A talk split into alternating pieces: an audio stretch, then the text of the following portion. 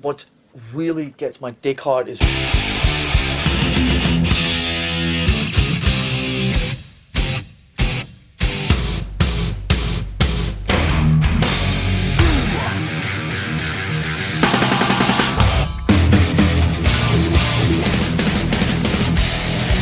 So fucking what? Hi, it's me, David Mustaine, and you're listening to Metal Up Your Podcast. Nice story.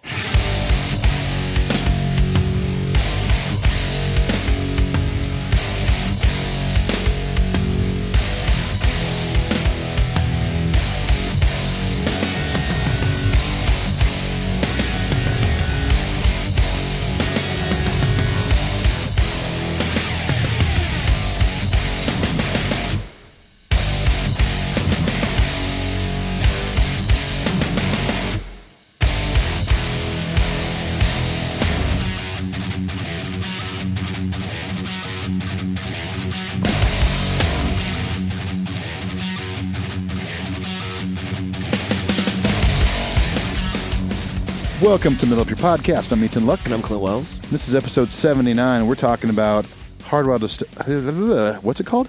Hardwired to self-destruct disc, not 1, not 2, not 4, not 5, disc 3. I was titillated just then. I didn't know what you would say. Just I don't know. Disc free, the bonus disc. It was going to be originally entitled Riff Origins, where it was going to be like the demos, I guess. Right. And uh, they decided last minute to put out, sort of collect some of the covers they'd put on various tribute records and a live, sort of their, from their record store day thing. Anyway, Yeah. Oh, we'll get into all that, all yeah. the details. But I'm excited. I um, when Lords of Summer first came out, which is sort of the most important song on this record. I agree. I will say when it first came out, the first pass, quote unquote, that they released a single, it's kind of rough. It's, it's better than a demo, but it's kind of demo-ish. It's demoey. I mean, it definitely sounds like they recorded it at HQ. It's with Hetfield and Ulrich. They produced it, They produced it and, and kind of themselves. they may have mixed it too. I don't know. This is this maybe pre Fiddleman really coming in and like taking over in that studio and like anything they put out there. I mean, even these these things from Rasputin in the, in Berkeley sound better than that. Yeah. He clearly did those, you know, for the hardware And I- release. and but I think when it came out, we're kind of jumping the gun a little bit, but but I will say, I don't know if I loved Lords of Summer when I first heard it. I- I- It didn't really track with me. the first version I heard was live. Then I think they were in Europe or something. They debuted it Columbia is somewhere. when they debuted it. Where was it? Columbia, Columbia, Ohio. Columbia is South Carolina. Got it. Um, but I remember watching that thinking like this song is so badass. And it was the first glimpse of what's to come Right. we got. We heard nothing else. Uh, and then this came out and it was like, holy shit, it's fast. It's a dun-dun-dun, dun-dun-dun-dun-dun. great riff. All it, Hetfield's vocals were great. Yeah. Well, they, they they were playing another newish song around that time called Vulturous. That's not great. Oh, that's right. Remember that? Vul- Yeah. It's called Vulturous. Um, but having said all that, really burning it down today, and, and really just being in love with Hardwired over the last two years. I told you before we started rolling, Lords of Summer is like becoming one of my favorite Metallica. I Songs. love this song. That's great. So we're, we're going to burn this whole record. yeah, we'll down. get into it. we're we're both pretty excited about it. It's safe to say. So, Oh, yeah. if you don't know who we are, we're an all Metallica podcast every week. Ethan and I, who are somehow amazingly two professional touring musicians. What? in 2018. Impossible. Which is impossible now. Um, uh, we get together every week and talk about our favorite metal band. It's the Metallica is the reason we're friends. Mm-hmm. It really is. That's It's the more f- now. It's more now. That's how it started. It, it's the Our fri- foundation. it's the foundation. It is the core of our friendship. This is what started it all. You've heard the story way back yonder. 700 years ago. 700 years Abraham ago. Lincoln gave his life in the Battle of the Bulge. Sir Paulius Mocus introduced us. Paulius? Paulius? Matthewicus Mayfieldus was there too. Anyways, you know the story. Anyways, this comes right. This is a foundation of our friendship. This is the band i- is the reason we started this podcast. It has been cool as we've grown closer as friends over the last year and a half, and this being the thread through the Right. story. Because yeah, we hang out and work together elsewhere, and we know each other's families now, and right. it's definitely much deeper than that. But It's way deeper. And speaking of close, Clint and I are sharing the same mic right now. If you can't tell, but we're that close. it's like the um, sp- spaghetti scene in *The Lady and the Tramp*, where the the Yeah. Mm. noodle gets closer and closer, and it's like, "Oh, are we kissing now?" Yep. Now, here's the deal. We have some house- housekeeping to do. We've been a podcast for, we were just musing over this like a little over a year and a half. Now, what comes with all that is we've garnered quite a few listeners. Um, we have responsibilities to adhere to. So we're going to try to blow through this before we start talking about this record. We'll make it quick. we're, um, we have an iTunes. If you want to go on iTunes, we. We have an iTunes. We have- I have iTunes. we have at least Ethan one has iTunes. on iTunes, our podcast is available, and you can go leave reviews there. They Right. go a long way. Leave us the review or don't. I don't think we care anymore at this point. But it would be we've nice. got if you- we've got a lot of reviews, uh, that are nice, great positive reviews. We're very thankful. but we don't wear our fans out if they don't want to go do it. Yeah, you don't want to do it. That's totally fine. Right. If all of you want to do it, we would have like at least what I don't know, five hundred sixty-seven thousand reviews. close. But it's okay. You don't have to do it. It's fine. We appreciate it if you do. If you don't want to, totally cool. Keep listening and stay on the ride. We're on all the socials. We're on Instagram. We do Instagram lives. We did one right before this episode. did, We're probably going to do one right after. It's really fun. They're very loose and candid. Uh, we're on Twitter, Facebook, YouTube. uh, thing to note about YouTube. We've gotten a lot of people asking how we played some of the songs on our covers EP, Cover Our World Blackened, Volume 1, which you can only get through the Patreon, which we'll talk about that in a second. True. So I made a YouTube video, exp- uh, basically a guitar tutorial of how I play the Outlaw Torn. Oh, nice. Now, mostly what's going on on YouTube is we just put our episodes up there because we have some people who listen exclusively through YouTube. But this is a kind of a new cool thing. So if you haven't been to our YouTube page yet, you can go there and watch about an eight minute video of me explaining how to play the Outlaw Torn. Awesome. So that's cool. Are you a guitar player? Do you want to learn how to play the outlaw torn Clint style? Go to YouTube. Do you have a hurdy gurdy sitting in the corner collecting dust and it's time to pick it up and play Low Man's lyric? It's about time to do it. Your best life now. That's a Joel Olstein title, by the way. It sounds like Your it. best life now. Your best. This is your best life now. Uh, God told me that uh, this is your best life now. As long as you pick up that dusty hurdy gurdy. As long as you pick up that checkbook and send me a check so I can fund my new private jet Uh. campaign. and I'll send you hurdy gurdy parts. Uh, what I'll do is I'll send you 65 separate parts of a hurdy-gurdy. You assemble it together via the power of the Holy Spirit for 19 payments of $100,000. It's it's kind of like Legos. Well, Legos or Lincoln Logs, you decide. I prefer Lincoln Logs. 'cause He was more American. Legos are Swedish. That's not true. They're Danish. Do we know a few Danes other than our beloved Lars? I think we do. Oh, yeah, Torben. Hey, Torben. It's so great to see you, Clinton. You know what's really odd about sitting across from me right now at HQ1 Yes. is that Is it my beard stroking? I n- no, it's not your Merlin's beard. I never thought I would see Torben Ulrich, a Danish legend, wearing a Hawaiian shirt. Well, um, as you know, I live near Laos in Northern California, and there's a beach nearby. It's Oh, Mar- Marin County. I think it's all called the San Francisco Beach. That's what I've heard. I It's a good beach. I don't often walk in the sand because I usually hover above it on my carpet. Yeah. But Lars and I go for runs near the goal. "Oh." One day I'll get it. Jogging?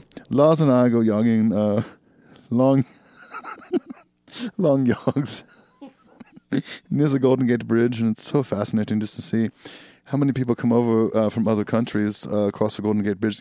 I, I've only been to Marin County, San Francisco beaches, and Denmark. Just those three places. I am uh, fairly certain that when you go over the Golden Gate Bridge, I think that's another country over there. I'm not sure where it is, but what's weird though is Lars says HQ is that way. yeah. So I'm guessing that HQ is maybe back in Denmark or something. I just like that you wear your long johns on your long yogs. Love my long yogs and uh, long yawns. And uh, yes, these Hawaiian shirts are great. You know, uh, it's like uh, I heard a saying that when I put it on, uh, I, I realized I was uncomfortable my entire life. it feels like I'm very nothing. Well, um, Also sounds like I'm German. That's the best I can do. I'm so it's sorry. very good to chat with you, Torben. Thanks for stopping by. Great to be here. As you can tell, uh, we've upped our sound effect game. Yeah, the production level's getting pretty high over here here at Metal Up Your Podcast. That that that was a custom made effect of a Torben on a carpet flying away. Now, what's really cool about what's going on over here at Metal Up Your Podcast land is metalupyourpodcast.com, in which you can listen to all the episodes. You can listen to every other podcast Ethan and I have been on. All of them. And thus learning mu- muchos about our various past lives. Muchos. You You can buy T-shirts and other merch that supports the show. It does. Maybe you don't want to leave the iTunes review. Maybe you don't want to become a patron. Maybe all that's really weird to you. You know what you can do? You can go buy a T-shirt. Yeah. All of that goes right in, back into the show. Buy an extra small one so you look super fucking hot. Now speaking of the Patreon, I'm speaking of the dudes, by the way. Speaking of Patreon, we got a couple new patrons this week. Uh, we're- you're going to hear a commercial about that later. For now, we just want to acknowledge and say thank you to Bruno Ivan Acosta and Aurelian Moreau. Moreau. Are became you patrons related to this Faro? Moreau. Faro and Moreau. Sounds like a sweet couple. Now, we heard from Mustaine a little earlier. We're about to get into some Mustaine shit. Yeah, let's get into some news real quick before we uh, dive into email world. Can I just say real quick before we Yes. do news? Because I'm about to get grumpy. And Okay. before I get grumpy, I want to say pleasant things. Okay, let me hear something pleasant. The last thing about the patrons we'll say right now is we do a monthly giveaway now for our patrons. We give away five gifts, and we have those five winners on this episode, and we are going to name them and the five gifts at the end of the episode. Can't wait. So everyone should stay tuned and hear that because it's going to be fun, especially if you're a patron. Though you need to stay tuned for that. Now let's get into some news again before we get into Butthole Mustaine. some relevant news now. As of the airing of this podcast, this event that I'm about to describe will have already happened. Right. While we're recording, it's the day before. But Okay. what I'm speaking of is on June 14th, Metallica will be awarded the Polar Music Prize in Stockholm, Sweden. Robin Lars are going to be there. I saw them both post from Instagram. They are today. there right now They're there as we're currently recording, yeah. with their lovely wives. uh, they're going to be inducted by Deep Purple, which is cool because Lars inducted Deep Purple Totally. into the Rock and Roll Hall of Fame in 2016. Yep. Uh, we know they're big fans. In fact, there's a Deep Purple cover on the record we're about to talk about right now, "When a Blind Man Cries." yeah, Um, the band Ghost, which is having quite a heyday, their why do I new- hate it? There's a lot of press about them right now. Their new album prequel is really fucking cool, dude. I need to dive into it because you love Ghost. I love the lat. I'm not people. People email us a lot about Ghost. yeah, Um, let me just clear something up here. Um, I do love Ghost. I their last record, Meliora, I love a lot. I don't know anything before that. I understand they have three or four records before that. sure. I'm not like an OG. I'm not an expert. You're not a true. I love their last record, which was very like, um, well, it's more commercial. It's the You're reason they're having coming, a big heyday. It's you're, you're coming in on their black album, um, kind of. It but does. maybe that will may- maybe that will help you maybe go back in time and revisit these early ones. They're fascinating, but it's not. That's not really happening to me, for, oddly, because what I'm under, what I'm understanding is their earlier records are so different and like heavier and stuff, and they kind of do this big theatrical. The Papa and, and I don't even know how to say it. They have this like dark Pope, and he changes. There's like Pope one and Pope two, etc. Mm-hmm. This is gonna bum our fans out who like are big into Ghost. I know we have a few. I can't even follow all. It's the like drum. Papa Smurf or something. It's just very dramatic, and there's all this backstory. I just like the tunes. Sure, well, you're a they're- songwriter. That makes sense. But their new record prequel, it, it is um, it's it's really really fucking good. It Awesome. really really. I need is to check good. it out. I really do. And and the Metallica had Ghost like early on in Ghost's career at one of the Orion festivals because Right, James yeah. is a fan of Ghost. yeah, What's cool is Ghost and uh, Candlemass and Go. These are two Swedish bands. That's why. But they're Yeah. going to be playing Metallica songs. So. This will already, already have happened by the time this airs, but I'm anxious to see what songs they do, how they sound. yeah, exactly. Yeah, I mean, e- e- especially Ghost. I mean, I don't know how theatrical they are. I mean, Yeah. Wonder and what what they'll song play. would like what song like that to the, the lead singer of Ghost Tobias Forge is similar to our age. So Yeah. I wonder like is he going to do a an OG, you know, eh, kill them all through justice or how cool would it be if he did some kind of cool shit from Load and Reload or I something? feel like no matter what Ghost does, it'll be, and this is m- more my hope than anything. My hope is that it'll be kind of the way we've interpreted their songs on our EP, a like like a reimagining. reimagining, not like exactly. a note for note. Yeah, like if they did, like let's say they did, you know, jump in the fire, it wouldn't just be do do do do do do do do do. You know, they would do something really theatrical, a different. Uh, I don't know. I'm just anxious either way. I'm anxious to see what they do, how they do it, a reimagining. I think would be really cool. Uh, we'll see.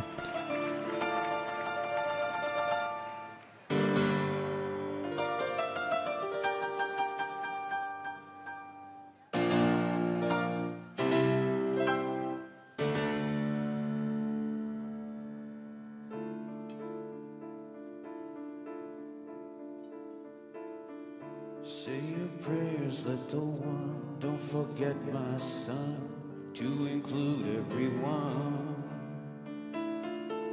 Tuck you in, warm within, keep you free from sin till the Sandman he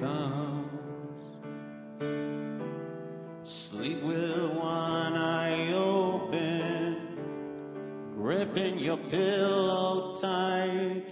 Exit light, enter night. Take my hand. We're off to never, never land.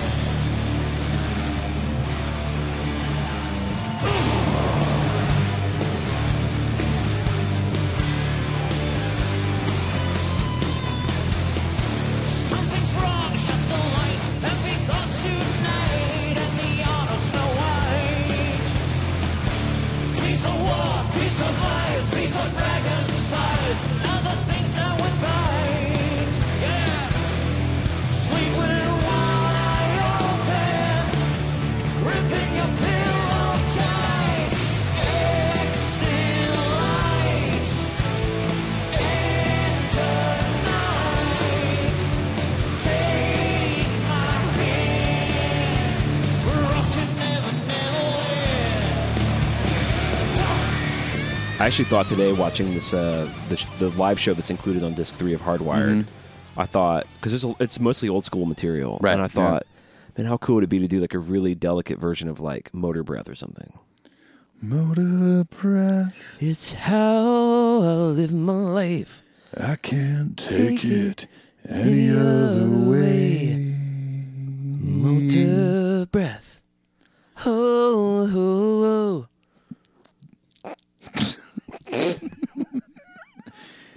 I do want to do the My Heart Will Go On version of Hit the Lights.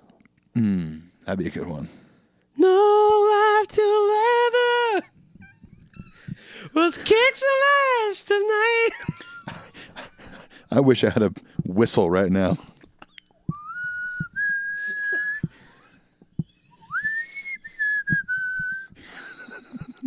I wish I had a That record. was surprisingly in key. Not far off. beautiful. That that high note I hit sounded like a kid picking up a recorder for the ver- first time. I've got a melodica. Will that help? yeah, yeah. All right. Um, for those of you who are wondering what the What polar we're music- doing right now. I can I tell you. think they know.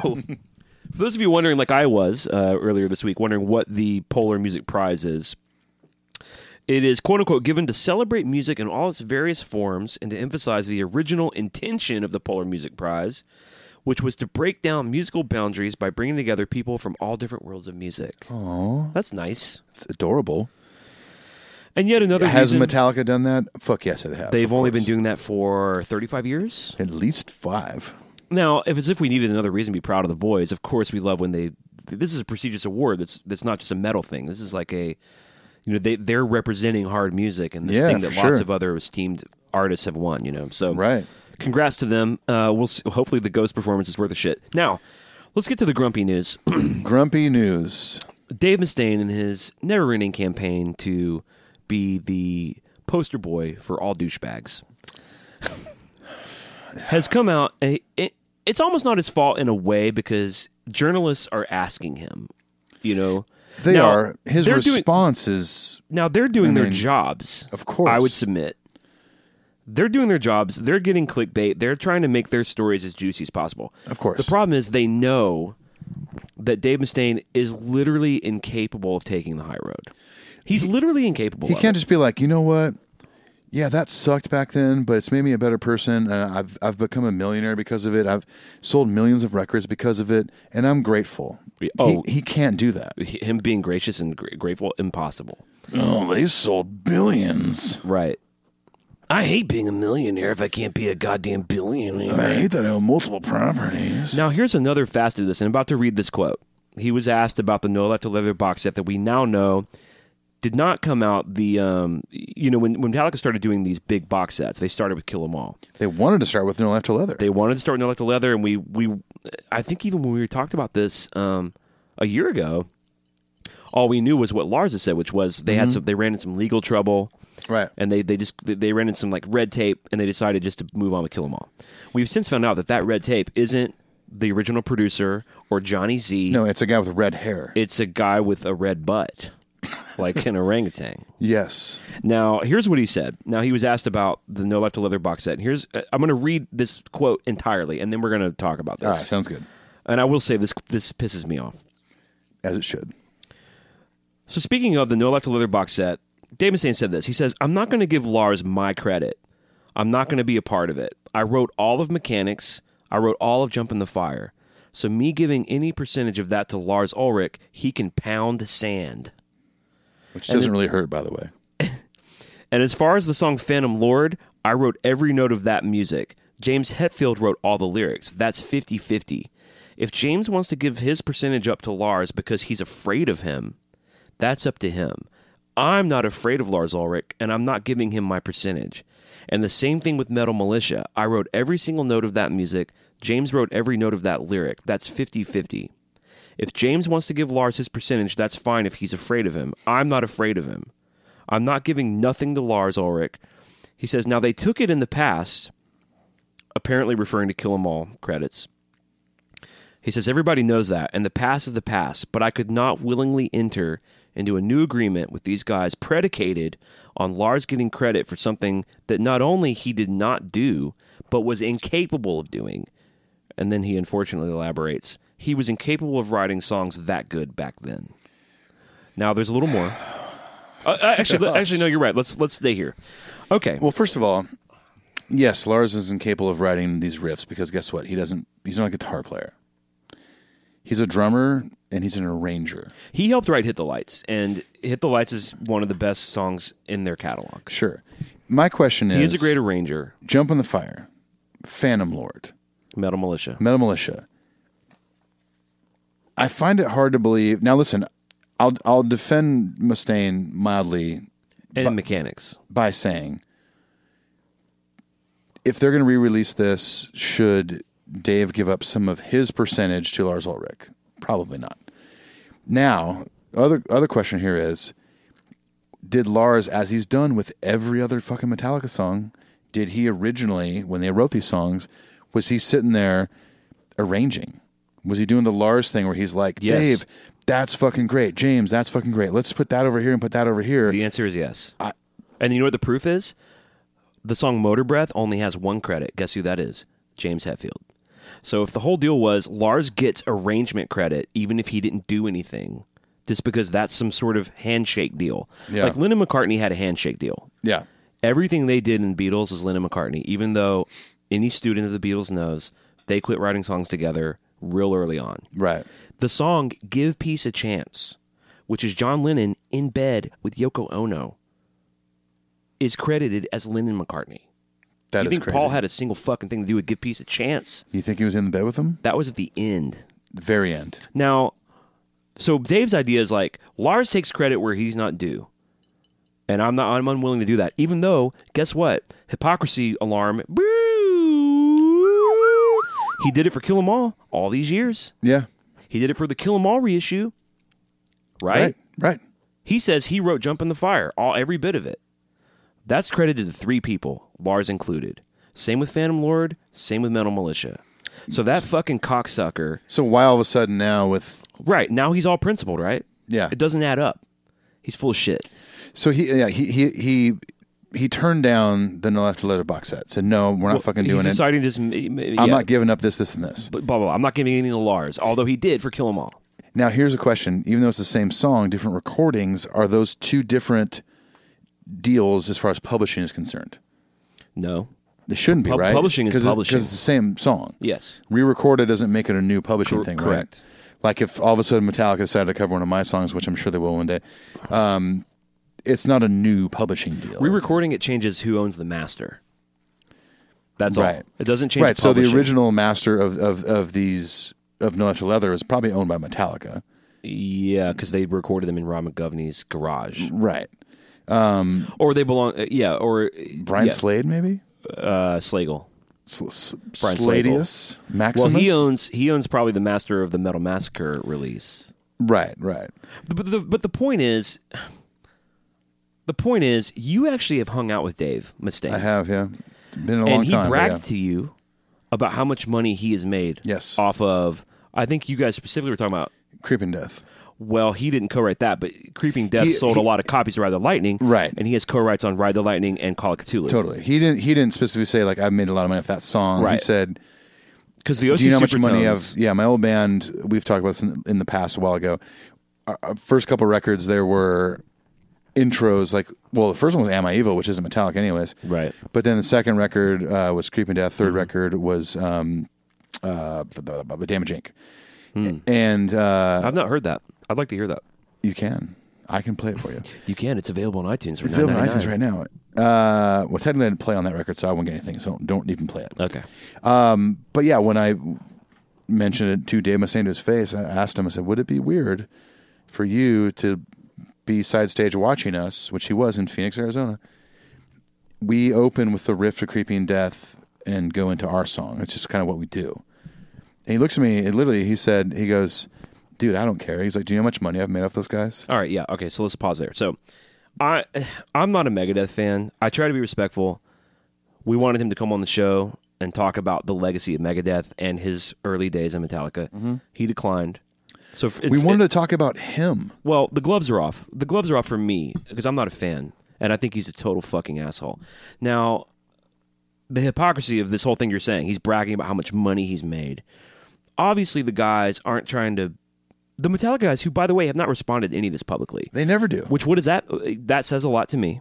A ton. Now, the, another big tell is in any type of the, the logic of arguing, if you've been embroiled in arguments for a long time, which I have, um, if you're making an argument that, that is solid, here's what you don't have to do to drive it home is insult the other person.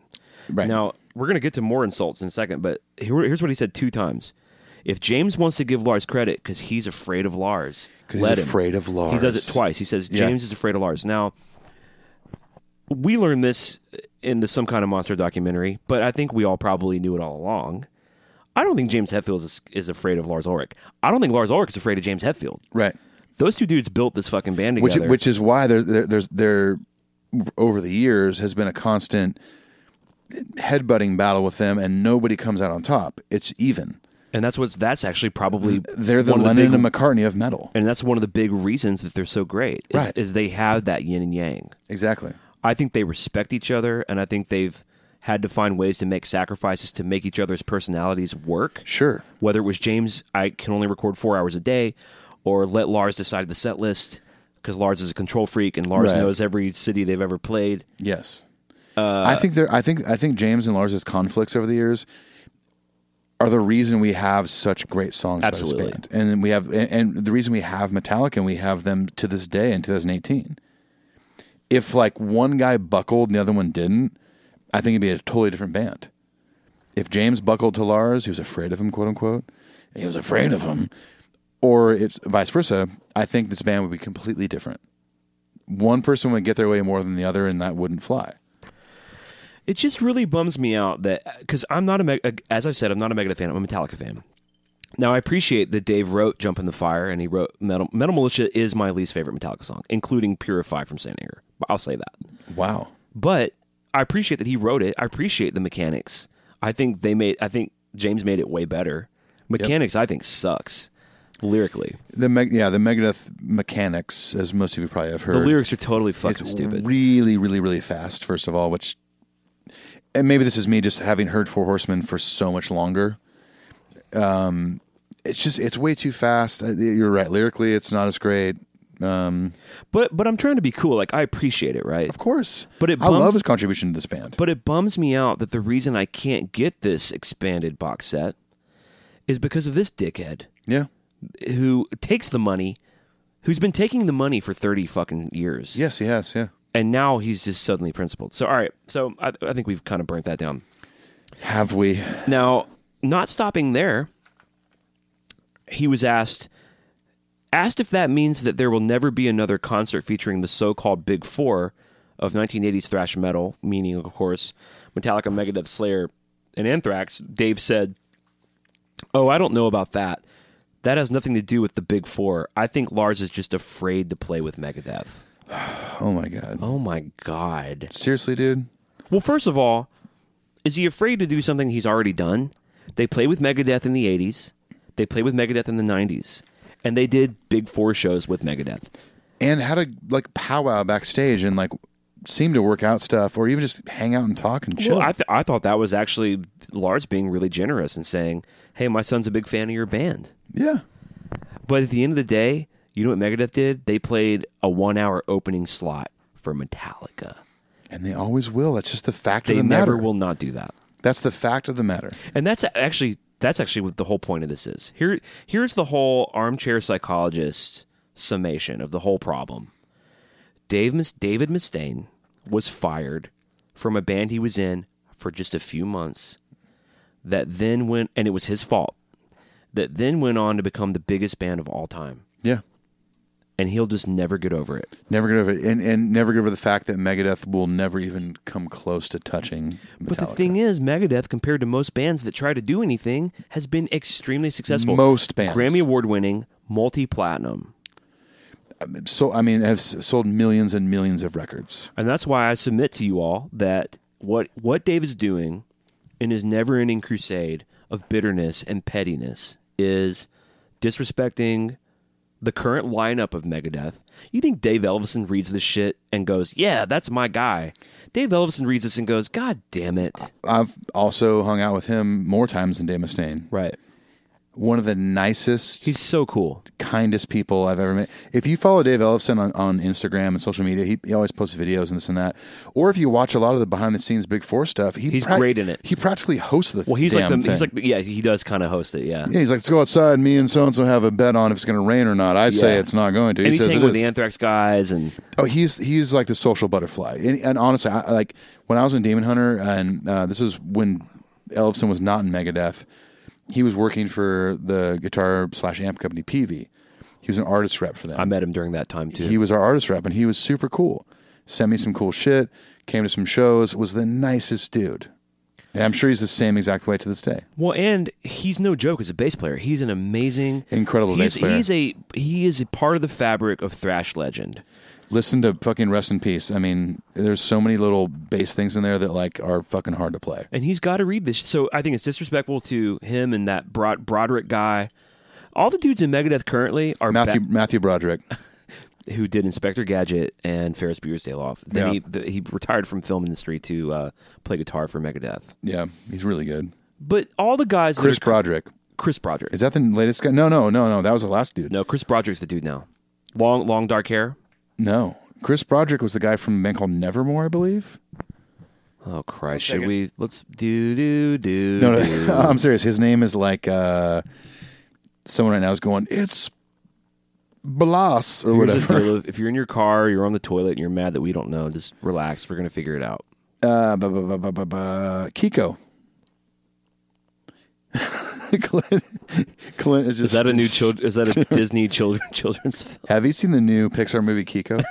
His name is Kiko uh, Lo- Lario. Okay, so this Broderick cat's Real? older. Yeah, I don't know why I'm arguing with you about this because I don't know anything about Megadeth. Now that Broderick dude, Matthew Broderick, Great, it's great, great actor. great actor, great guitar player. When I saw Megadeth a couple years ago with Iron Maiden here in Nashville, that dude was playing, and Dave's he was been- fucking great. Dave's been really lucky that he's been able to have great bands. I mean, Marty Friedman is one of the greatest guitar players in metal. Easily, And in fact, you and I have pontificated before, like this whole, d- uh, d- you know, Pantera oh. 2.0. right? minus the most important member who Of passed, course. who, who was killed. Um, my my vote for that would be someone like Marty Friedman. Yeah. even more than Zach Wilde. Yeah, that was my vote. But anyway, um, so it's disrespectful to the current lineup, Yeah, especially Kiko. especially Broderick, who's not in the band anymore. Uh, it's dis- disrespectful to the fans. Who just have to deal with it and be ashamed of it, Yeah. and it's disrespectful to the legacy of Megadeth. It is. Stop it! Here's the thing. At the end of the day, like when Mustaine's sitting there on his phone, and somebody asks him a question, or he's in an interview, and somebody asks about Metallica, and he goes on these rants like this. Mm-hmm. At the end of the day, as he walk away going, "Yeah, I told them." Yeah, I think so. does he really believe that like excuse me um that like a he he told them Yes. and b does he really think that it's going to change like the dynamic of the metallica megadeth thing like is all of a, are all of a sudden people going to go holy shit, he's right. Fuck Metallica.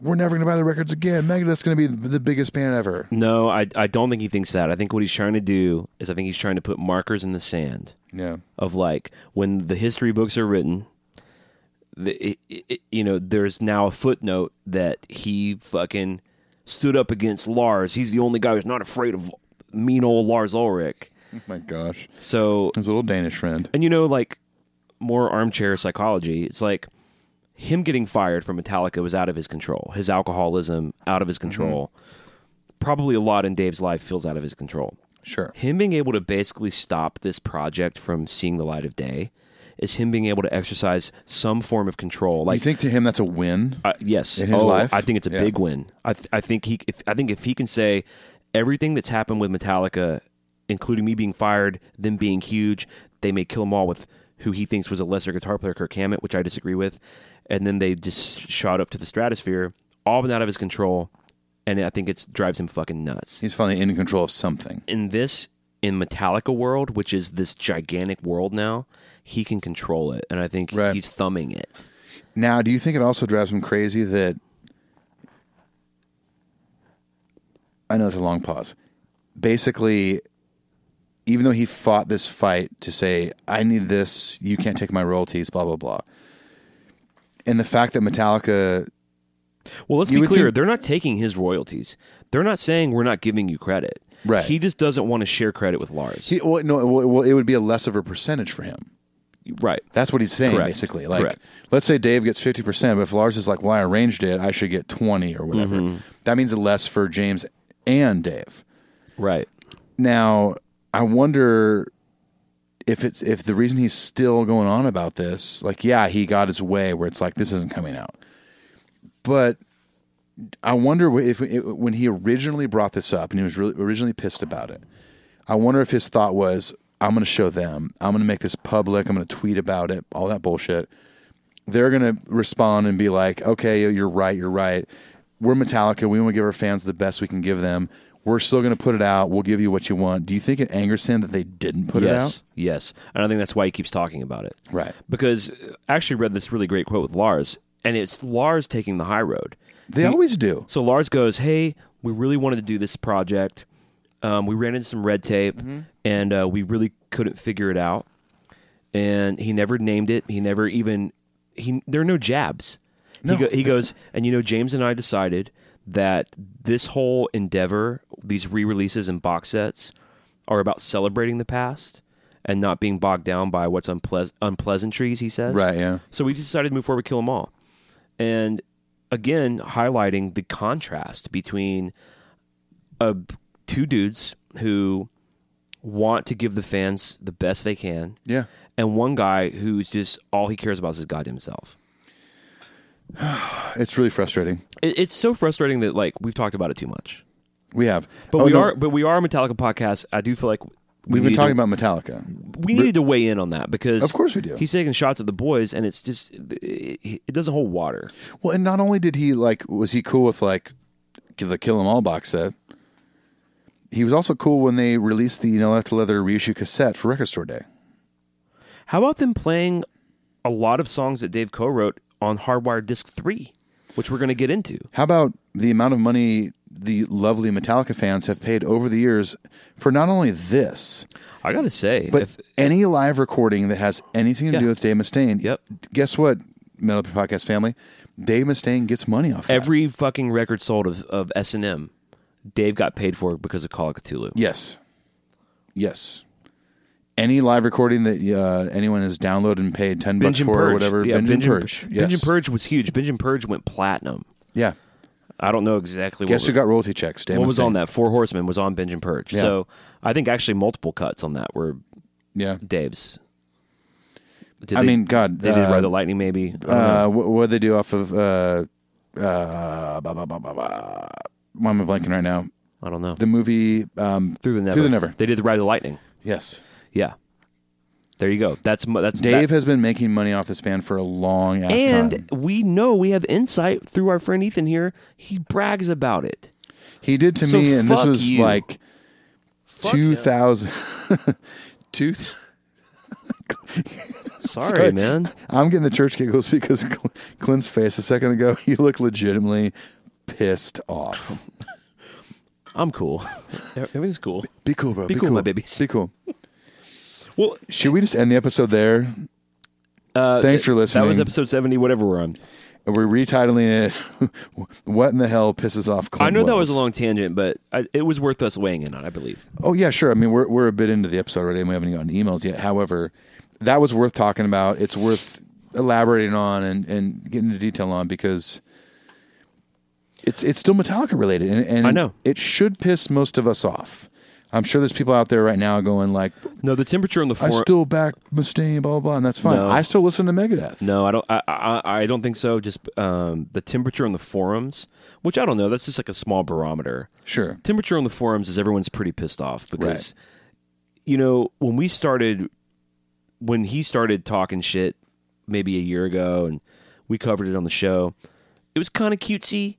it was and- fun, but now it's like all these months later, we're all kind of like, all right.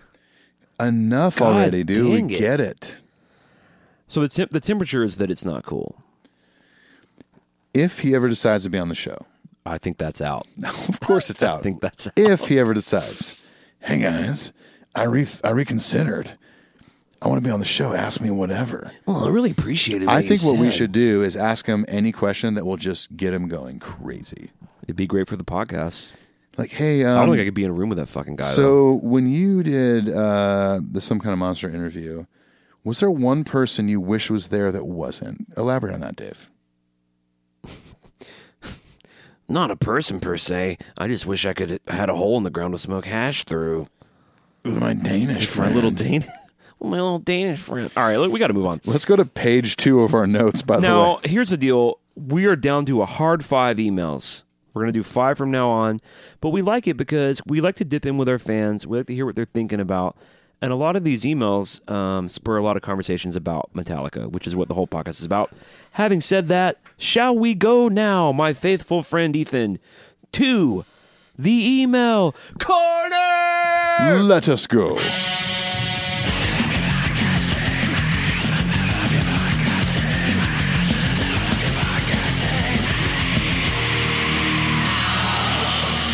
All right, our first email is from Aaron Cochran. Hey guys, love the podcast. Was listening to the Freeze 'em All episode and heard you reference a 54 minute video that deals with the gear and prep for the show. Being a fifth member, I was easily able to find the show itself, but cannot find the video reference. Love the show. Sincerely, Aaron.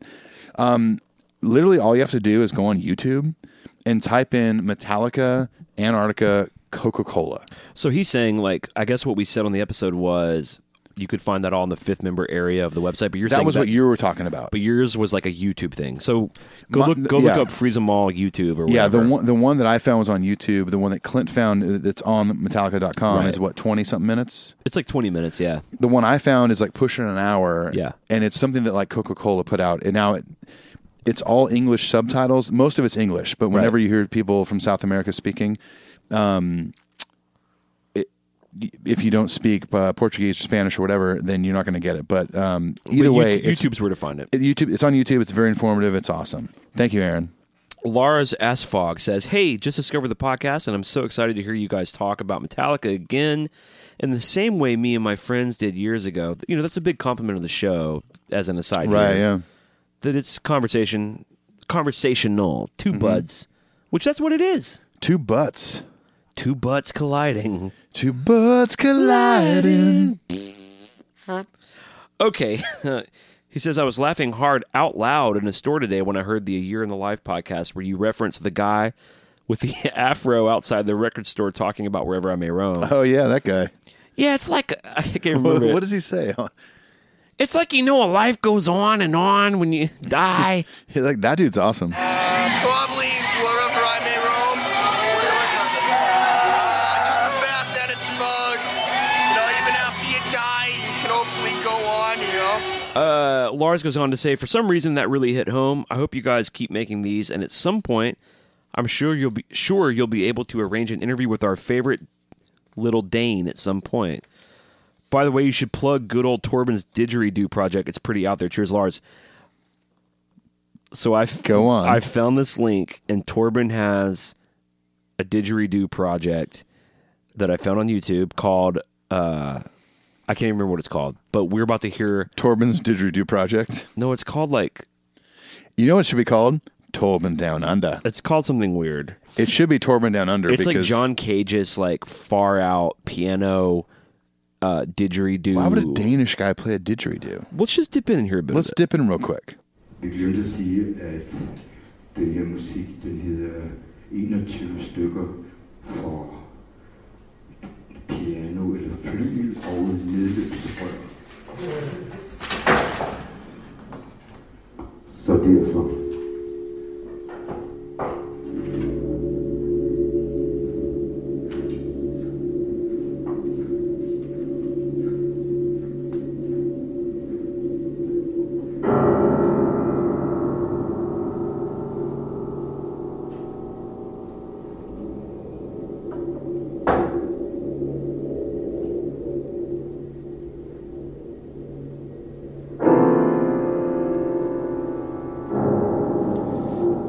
Well, Wow.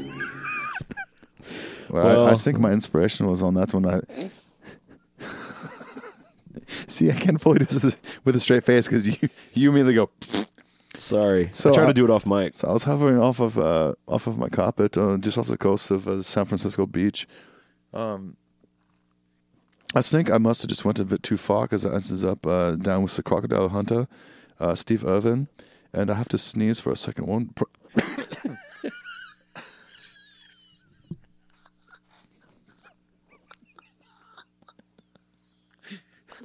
I was trying to hold back that sneeze. I have to sneeze for a second. Ju- just for a second. So I was hanging out with Steve Irvin, um, and uh, this singer from Midnight Oil, and Natalie Imbruglia, uh, and s- bro- and then Angus Young said, um, "Hey, I, uh, would you like to learn how to play the SG guitar?" And I said, uh, "No, thank you." and then I, I heard this noise in the distance, and it sounded like this. I said, "What? What is that?" it's not an SG guitar. And this thing sounds like I'm starting to get into like John Lennon or Paul McCartney. It sounds like an SG guitar. Um, Well, if you want me to play didgeridoo, Paul, I'll play it. If you want so- me to go home, I'll play it. So I heard this noise and I said, "What is it?" And he said, "It's a didgeridoo." And I said, "I must make, I must make an album right away. I must make an album." So all that to say, Torben made a didgeridoo. Well, you guys record. go check it out. There- It's available for purchase. That might, might have been my most random Torben moment. That was good. Was it? Do you? Uh, D- didgeridoo you? Oh, didgeridoo you. I'm going to didgeridoo don't ever do that again. All right, next email is from Mark Ferguson. So I was in the Safeway parking lot. If you don't know Safeway, that's predominantly a West Coast thing. It's kind of like uh, a better version of Kroger. Yeah, it's a it's a grocery store. Grocery store, pharmacy, this and that. Safeway was awesome. This Great, and that. great deli. You love when I say this and that. because it covers so much. It covers a ton. That's a grocery store, a pharmacy, this and that, a tire shop, here's a bakery, here, here's a better a example. karate dojo. Dave's been complaining about a lot of shit, this and that. That covers it, right? Everything. You could just say Dave Mustaine, this and that. That's right. Um, blah, blah, blah, blah. And I saw a teenager in a right in a right lightning T-shirt. I looked at him for a few moments, wondering if I should ask him if he could name two songs from the album. This happens to me often, by the way. Um, uh, this happens every single time I see someone under thirty wearing a Metallica shirt, trying to get a sense of whether they're a fan or a hot topic poser. I cred the podcast, uh, and specifically Clint and, uh, and his asides, for this new quirk of my behavior. Anyways, I've decided there's no way to ask without sounding like a total douche, so I let it go. All right, Mark, here's the thing. Oh, by the way, he said, uh, he finishes by saying, There's no additional point to this story. I just thought you'd find it funny. I do find Which it funny Is, it is funny, yeah. because I have thought the same thing for many, many, many years. Anytime I see someone younger, see, I wouldn't say under 30, I would say like 21 or younger. But he's right though in a sense that it- calling it's hard to land the calling them out. Mm-hmm. And I have a story from this past weekend that I'll share. I feel like I could I could um I could dive in like if I saw, if I saw somebody that, like let's say wearing a Red Lightning shirt and it just got to me. I was like, there's no way they know two Yeah. songs off that record. And you want to stick it to him. I feel like I could politely stick it to him. Like I'd be like, Well, because let's face it, they they mildly deserve it. Don't don't maybe. like it's okay to wear the thing because you think it looks cool or Well, you won't know if they deserve it until you start talking to them. You might walk up and True, be like, that's true. Well, you, you- might be, li- you might walk up and be like, oh yeah, uh, you like that record Red Lightning? And they'll be like, oh, you mean the one of the F- Fleming Rasmussen mas- masterpieces? Or if you're, like, you're or cool. if you were like name two songs on line, they're like uh, "Trip Under Ice" and "Escape." You're like, oh shit, oh fuck, this yeah, yeah. motherfucker knows. Yeah, exactly. That's true. But I feel like if I was in, let's say, a Target, and I saw someone in a Red Lightning shirt, and they were browsing the greeting card section. yeah, Mother's Day. it's Mother's Day. I'd walk over and I'd go in the Mother's Day section of the card section and glance over and, hey man, Would you just casually say "Dear Mother, Dear Father Earth" and see what they said? if they were wearing a Justice shirt, yes. Yeah, right. But we're, we're true. We're Lightning, lightning. right. Yeah, yeah, lightning. So uh, I would just, you know, be grabbing a card and like, I kind of do a little chuckling. That's a pretty good one. Set it down, look over and be like, oh, hey man, you a Metallica fan? And if they say no to that, i- instantly you're fucking going down. But if they're like, yes, okay, great. Dude, what a great record, right? Red Lightning. I mean, one of their one of their masterpieces. Yeah, I love it. It's sad, man. But they could they could prolong and be like, yeah, it's a great record. You're like, damn it, what did I That do- is what- a record that what do I do? Metallica What do I do made. next? I mean, what do you think of uh, the production style on that? Rather than just coming in hot Right. and going, Do you- do you- name two songs off that record? No, if you could be like, oh, um, you know, What a what a for big whom jump! the, you know that that bass intro kind of hook on "From the Bell Tolls." It's a shame that Cliff's not around anymore because he really. That's the essence of that. Cliff? Right there, you go. And then right there, you ding ding ding. you kick his ass. All right, we know that. Well, Yeah. then we'll murder, death, kill right. from all, from all Demol- of them. from Demolition Man. I think even an easy way would be like, man, what what a jump in production from Kill 'Em All to that record. Let's kill 'em all. Now, if this if this dude, or, or did you say it was a dude, Uh, a kid, a kid, Under teen- 30. a teenager. a teen. But here's the thing: when I was a teenager getting into Metallica, I knew my shit. th- well, not only that, but th- but again, there were probably like, let's say I was at the mall in Orange County wearing like my Injustice for All shirt or my any of my Black Album shirts. I had a bunch of them back in the day. Let's say some old school dude from the Kill 'Em All era was there with his wife. Smoking in the mall because he's fucking doesn't give a shit. And because look- it's, it's 1986. Well, I'm not. Oh, you're that- I'm talking about, not, what are you talking I'm about? not that 89? old. Oh, 89. So let, no, let's say oh, Black okay, Album t-shirts, 92. Blackham, yeah, early 90s Let's say it's 92. But let's- let's, let's say there's someone that's 10 years older than I am in their Yeah. early 20s at that time. They see like a 13 year old me Yeah. wearing a Sabbath True shirt, probably felt the same way. Like, who the fuck is this kid? He's too young to like my band. Mm-hmm. Now, again, I, I know we've gone on too much about this. I think the same thing. I see like a a young kid in a misfit shirt. I'm like, name me two songs.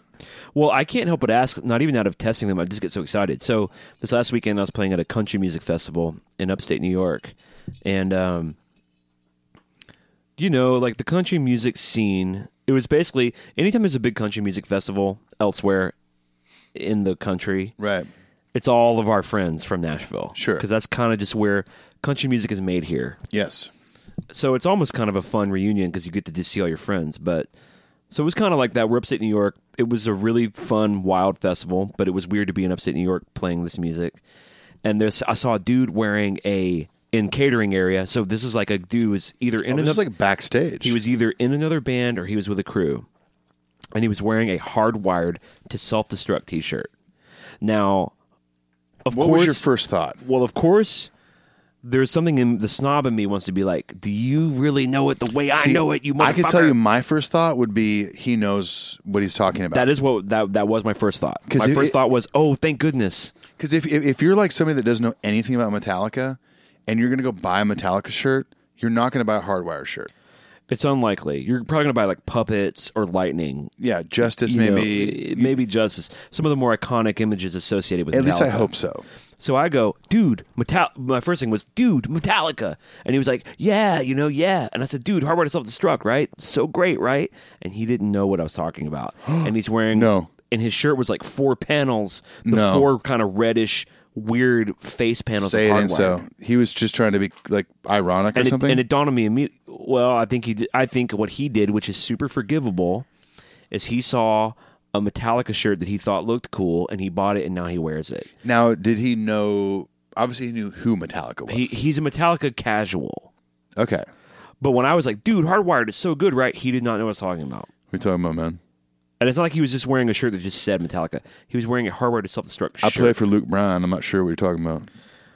I didn't land it. I ended up I ended up kind of looking like a snobby douchebag because I was just like I was I was a little sauced. This is this, this It is was why, after our set. This is excuse me. This is why you and I need to be on. I was kind of hard on him. because I could back you up. Like if you ever get in that pickle, like oh shit, I'm coming in too hot. I could come in and be like, oh, what he means. Is, Well, I was like, oh, so well, I mean, I kind of tried to land it. I was like, oh, you don't know what hardwired is. Like you're just wearing it because you like the shirt.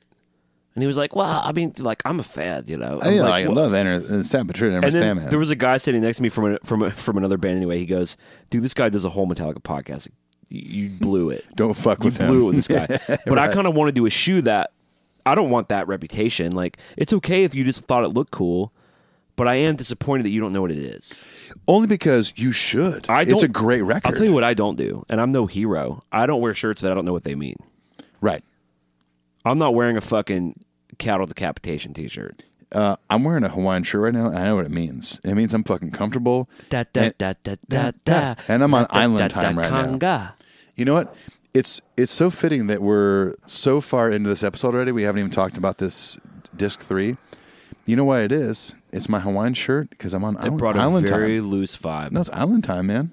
We'll get to it. You guys calm down. We'll get to it eventually. Well, moving on. I'm moving gonna on. hang ten for a second. Our next email is from our new patron Aurelian from Moreau. Oh, Aurelian.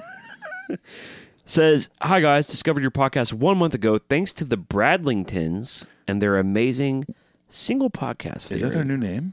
The Bradlingtons. They've been so dubbed that they have many fans now. That that the soda Bradlingtons.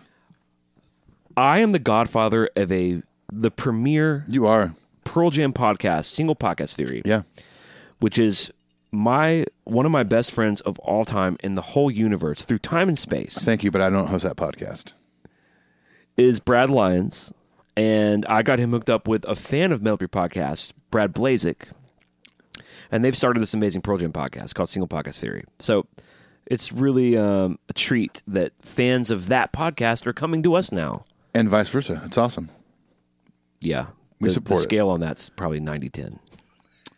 90-10 in Hmm. Lady Single Podcast Justice Theory. scales. All right, so he says, uh, so far I've listened to 30 episodes of your podcast, alternating old and new episodes. I enjoy the ride. Melody Podcast is all caps awesome. Unlike most of your listeners, I'm a casual Metallica fan. I discovered Metallica with the Black Album when I was 13. Enjoyed a few tracks from Load, but that was it. My friends were listening to the previous albums, but being an alternative rock guy and then a new metal guy, I consider Metallica an old school band. And then I was in catering and I wore a hardwired shirt. And, Clint and you came up insulted to me me. because I'm a casual fan. I don't want to be the guy that insults casuals though, because I don't feel that way. I don't care. Listen. I don't feel elitist about it. on the road numerous times on days off, uh, whether it's, uh, whether we're at a, at a arena, amphitheater, stadium, whatever. uh, There's a local hand with a Metallica shirt. I usually at some point walk up and be like, "Dude, I love your shirt," and they're like, "Thanks, man.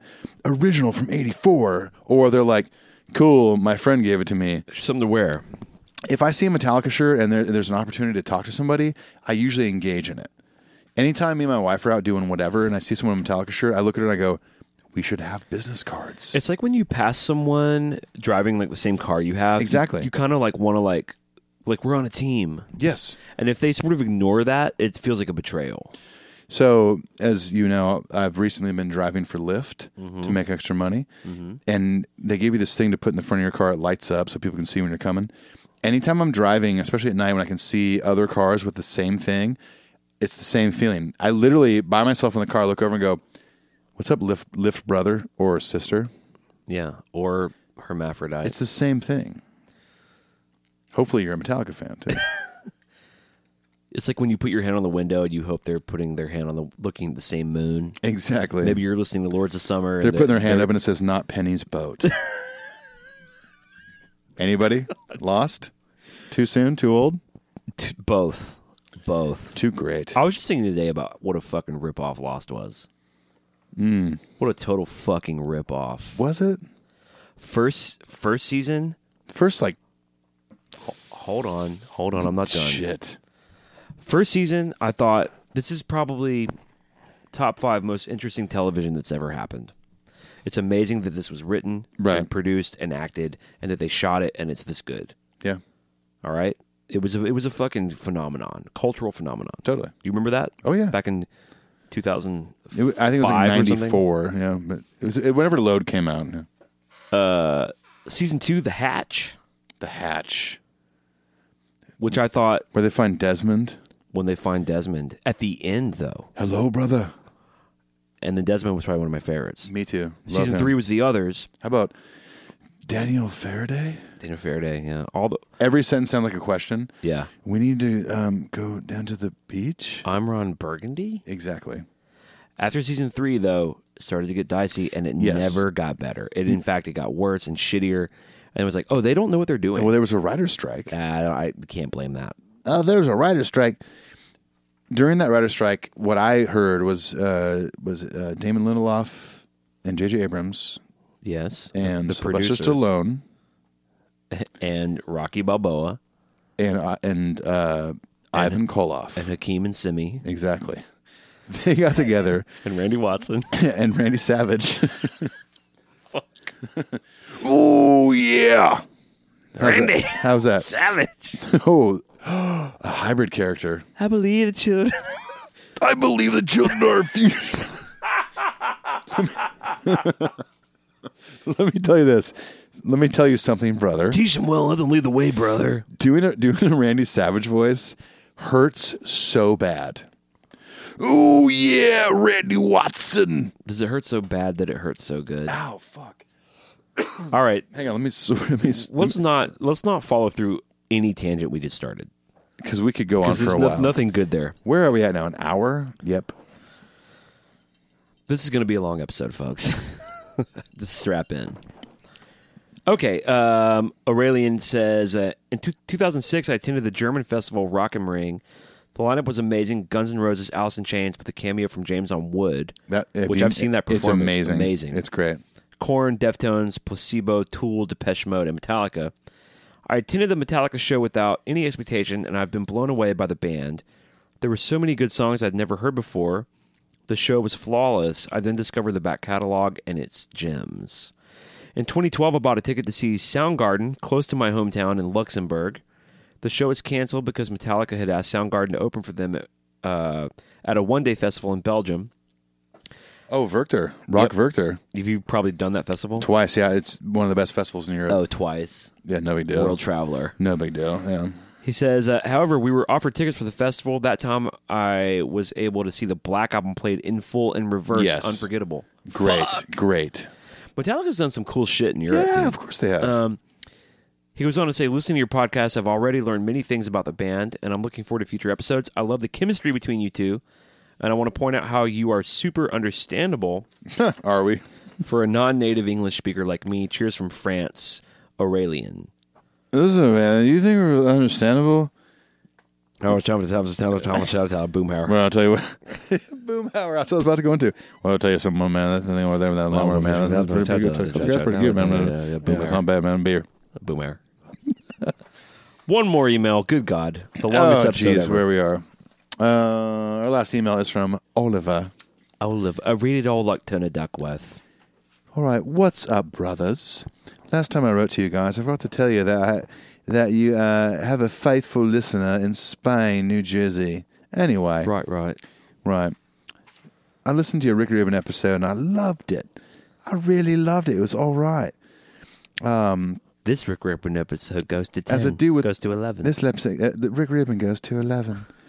uh, and I loved it as I do all your episodes, but I, sp- I especially like the one, uh, this one because uh, I feel like I read this better in a British accent. Oh, yeah, you And definitely. I love the uh, and I loved it as you I do with all your episodes, but I especially like this one and the Bob Brock one because I have planned to move to Scotland and study music production. There are many Rick Rubin albums that have introduced me to the world of metal. So he is a very big influence on me. I find that voice extremely soothing. Cheers. Tits up. Where everybody knows your name. It really is kind of nice just reading that in a British accent. Yes, I know. I wonder if I should read. I think because a lot of times I stutter through emails. I stutter in general, but You don't stutter in general. That's not true. pay attention. P- p- p- p- Pay attention. Um, but normally it's like I think I try to read ahead and I get kind of jumbled up. When I just read like this, it's like, "What's up, brothers? Last time I wrote you guys, I forgot to tell you that you have a faithful listener in Spain, New Jersey. No stuttering. And Dude, this is I'll like go- the King's speech over. This is like It's my therapy, I guess, right? right. Oh, this one's called "Lick My Love Pump," Saddest of all keys. D minor. What do you say we uh skedaddle out of the old poacher corner? you know, I think we should just like, you know, just like head down to the pub and just forget about the fucking emails. Tits up. Well, if you want me to forget about the emails, and I will. Paul, if you want me to get a limo, get out of the email corner, I'll do it. I'll do it to Paul.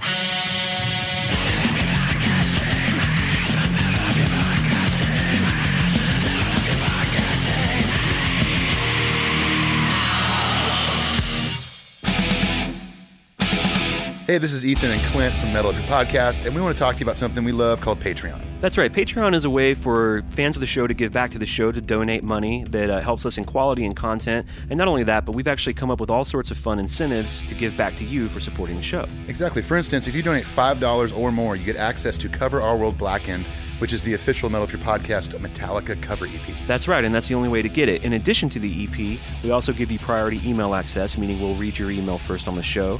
We give you early access to Patreon exclusive merchandise, Patreon exclusive giveaways, and any other side projects that Ethan and I might be involved in. There's all sorts of things you can look at on there and you can donate to. Go check it out. Patreon.com slash Metal Up Your Podcast. How do you spell that, Clint? P-A-T-R-E-O-N E dot com slash metal up your podcast. And if you really think about it, $5 a month for an entire year, that's really just like a cup of coffee a month. So go check it out. Thanks, everyone. Peace. Adios. All right, hardwired disc three. All right, so let's, Let's talk about jump this. in. Yeah, so the third disc, as we said before, it was originally going to be this Riff Origins disc, um, and they had a press release, and I- I'm going to quote this press release Okay. because it kind of explains it better than we could sum it up. And this is, I imagine it's Lars. It was like on the website, but it sounds like Lars to me. Well, yeah, I mean, he's the he's the kind of the spokesperson, right? Exactly. Yeah. He says, As we were in the 11th hour of wrapping up Hardwired, it dawned on us that we've never shared with you, in any sort of cohesive, official manner, the extensive covers we've worked on since Death Magnetic, which remember tomorrow goes all the way back to like 9 Yeah. Uh, he says, While digging into the bonus options to complement the 12 song album with additional material, we realized none of our versions of these songs from our favorite and most respected artists have been readily available on our very own Blackened recordings. So, the thing about Riff Origins, someone recently emailed us and said, you know, what do you think about the missing Riff Origins demos? Right. Because, you know, Death Magnetic had Demo Magnetic. and- Yes. But they're doing these videos now that we've all seen. We're going to do a whole episode on this Yes. of making ofs Right. there's like a two and a half hour documentary on the making of Death Magnetic and Hardwired. Right. And that's kind of the riff origins. I mean, that's really what it is. Like you watch those things and you Right. see how it begins. Uh, it it's, it's morphs. Het- yeah, it's Hetfield sitting there and like, oh, I got this riff. Then Lars is sitting there going, uh, maybe yeah, I love that riff. Yeah. Maybe I can play this. Maybe play that next riff. Let's let's move that riff to here. It's their whole process. It's how it's and how for- and- James writes and Lars arranges. Absolutely. And and and even how Lars helps with solos. Yes. And maybe maybe people who don't know, but I, I can tell like it covers a large passage of time. Like we're talking years. Yeah. Where they'll put together like let's say they put together Atlas Rise. Some of them Lars has a full beard and some of them he's clean Right, shaven. exactly. meaning they're covering pre-production them, them basically writing it and arranging it Mm-hmm. all the way through they usually end it with james cutting a vocal Yes. which they do vocals last Right. so they're covering the whole process Yeah. so almost having which how grateful are we that the met They fan- document all that they- stuff. because we're s- it's better than demos it's it's better than james hetfield farting out hardwired with no lyrics in his Like, would it- hotel room would it be we're cool seeing to- it from start to finish Right. with great audio and great video Right. I mean, what other band does I don't. that? I don't. I. I- I, I can't think. That- that I know. can't I thi- don't- I can't think of any. Me neither. But I mean, to me, I'd much rather see what Mm-hmm. you can find online, which is what you just described, rather than audio on a disc. That you can't Sit see. in my car where it's just like riff, riff, riff. I messed up. Riff, meandery, riff, riff. farty, stupid shit. Exactly, Where you're like- trying to work it out.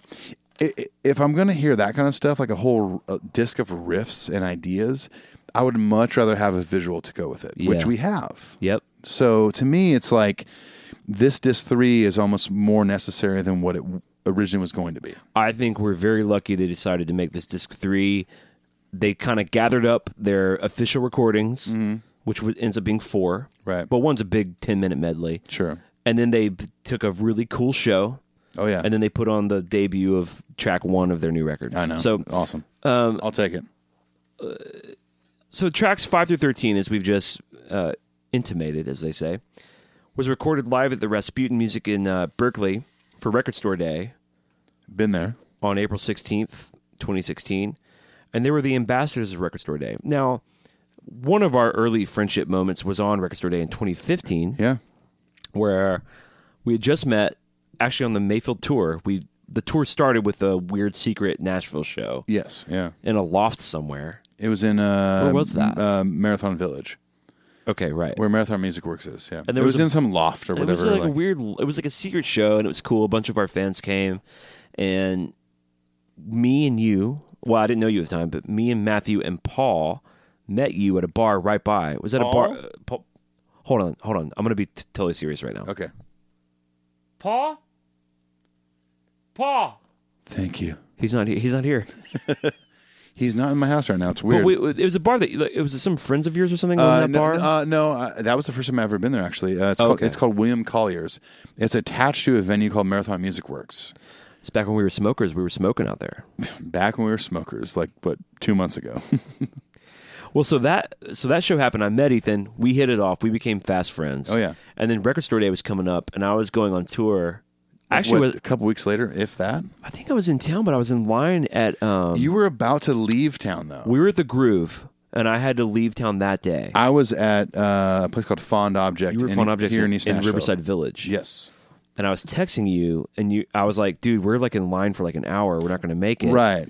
So, th- so in, East- for Record Store Day, if any of you guys who are, are audiophiles, Which vinyl I have no. nerds, We should camp out in Record Store Day for a minute because that's how important it is. It is important. So, in general, you know, if you guys know Record Store Day, it's a big deal amongst vinyl nerds, and it's about six years old. it's been not going old. on for a little bit. Yeah, It, it- it's become this amazing thing, and, and they do it twice a year. Technically, the, the big one is in spring. It's in April. Yeah. Yeah, the the the smaller one is during uh, it's uh, Black Friday essentially. They Right. do a big record record store day there, uh, record store day thing there.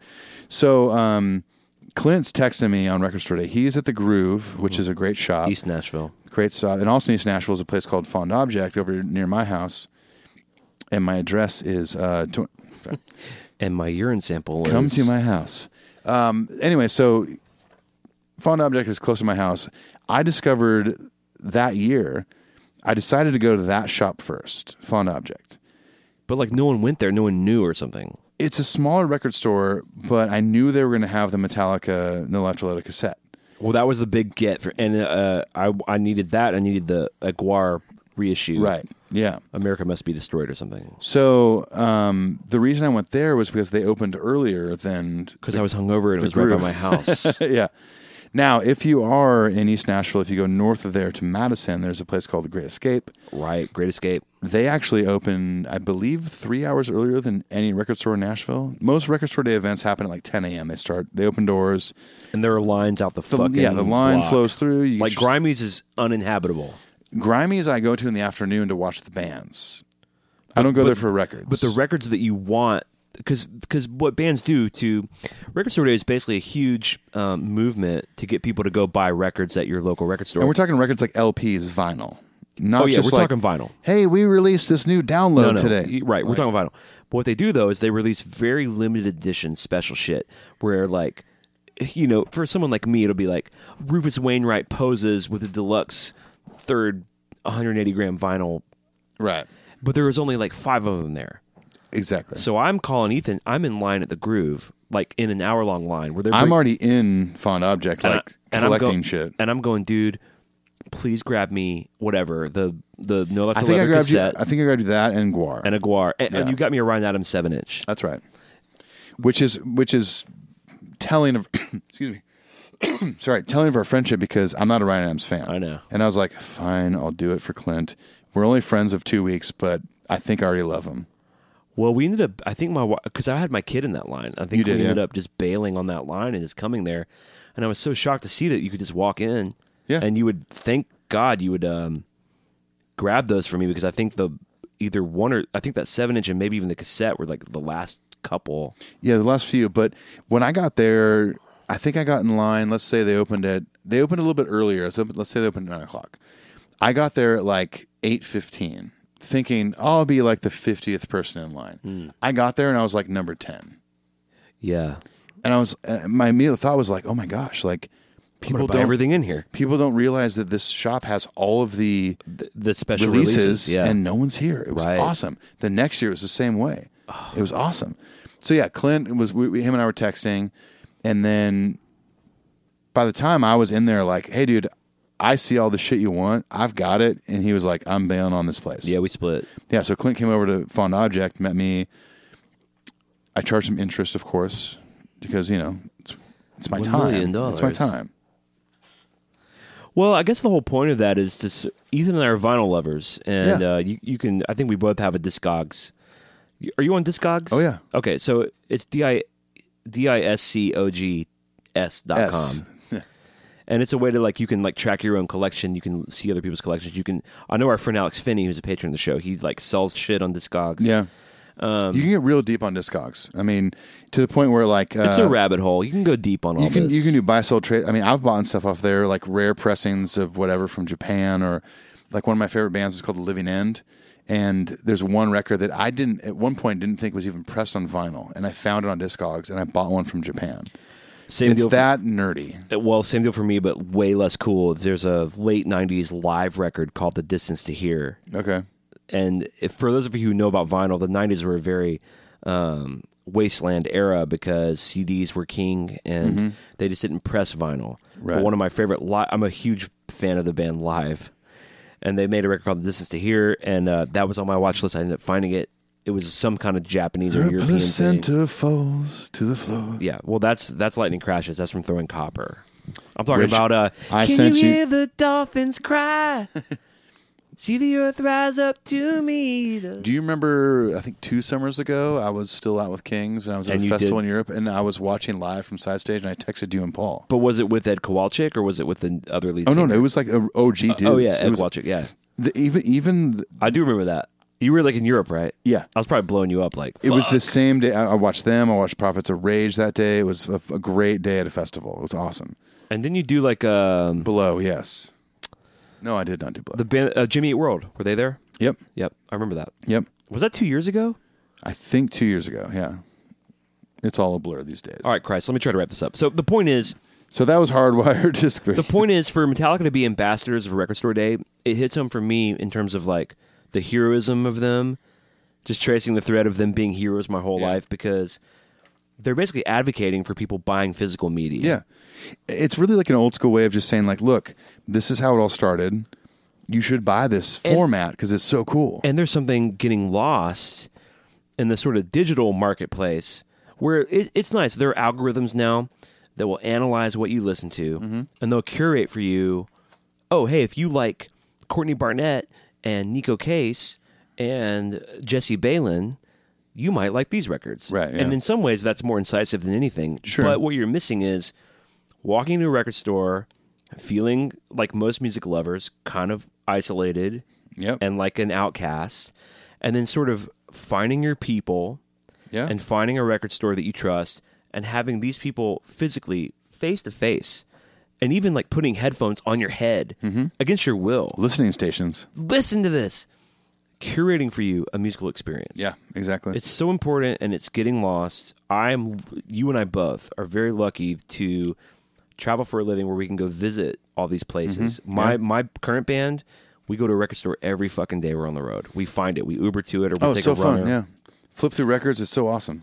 What's really cool is on um, Metallica.com. You can go to this when they're. Uh, it's kind of I don't know where I found this on their website, but when they're ambassadors, they all did these individual videos, right? So I kind of broke this down. So And real quick, by the way, uh, the ambassador thing. yes, so the people that that started Record Store Day and, and maintain that Mm-hmm. every year they appoint some artist as ambassador. One year was Jack To sort of White. be a spokesperson for Exactly. They're, they're basically, you know, they tell them, hey, we want you to be ambassadors, ambassadors of records for a day. Great. So that person maybe feels responsible, like, I need to do something special. Right. Of course, Jack White's going to. He's a big vinyl nerd. Right. But Metallica is straight up like, all right, cool. We're going to release this. We're going to do a in-store performance at Rasputin in Berkeley, which, Which I I've can't been- wait to get to that. I've been to. I've never been there. I've been to that store numerous times. My wife is from Oakland, the Oakland area.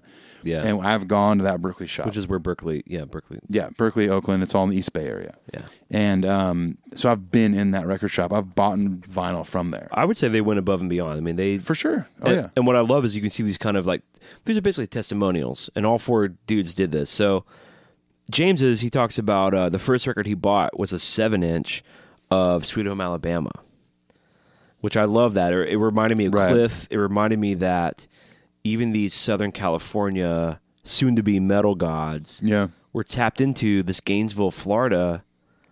Like for those of you who aren't hip to Leonard Skinner, fucking deal with the fact that that's one of the greatest rock bands of all time. Sure, of course. Great songwriters, great guitar players. Um, another thing that James says that I think is very important that I've felt my whole life is he talks about how he he holds up the first Iron Maiden record, which Yeah. is just like it's just that Eddie character, Yep. like in front of a brick wall or something. Yep.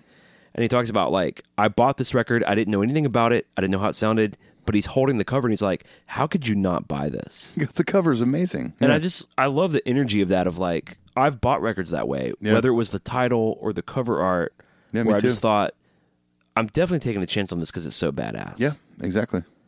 and the I guess the intrinsic idea there is that like the artwork can be as powerful as the music. It totally can. You, you talk about something like Master of Puppets, right? Mm-hmm. Where you talked about you Uh, yeah. saw the one video, Yep. or maybe you even had Justice.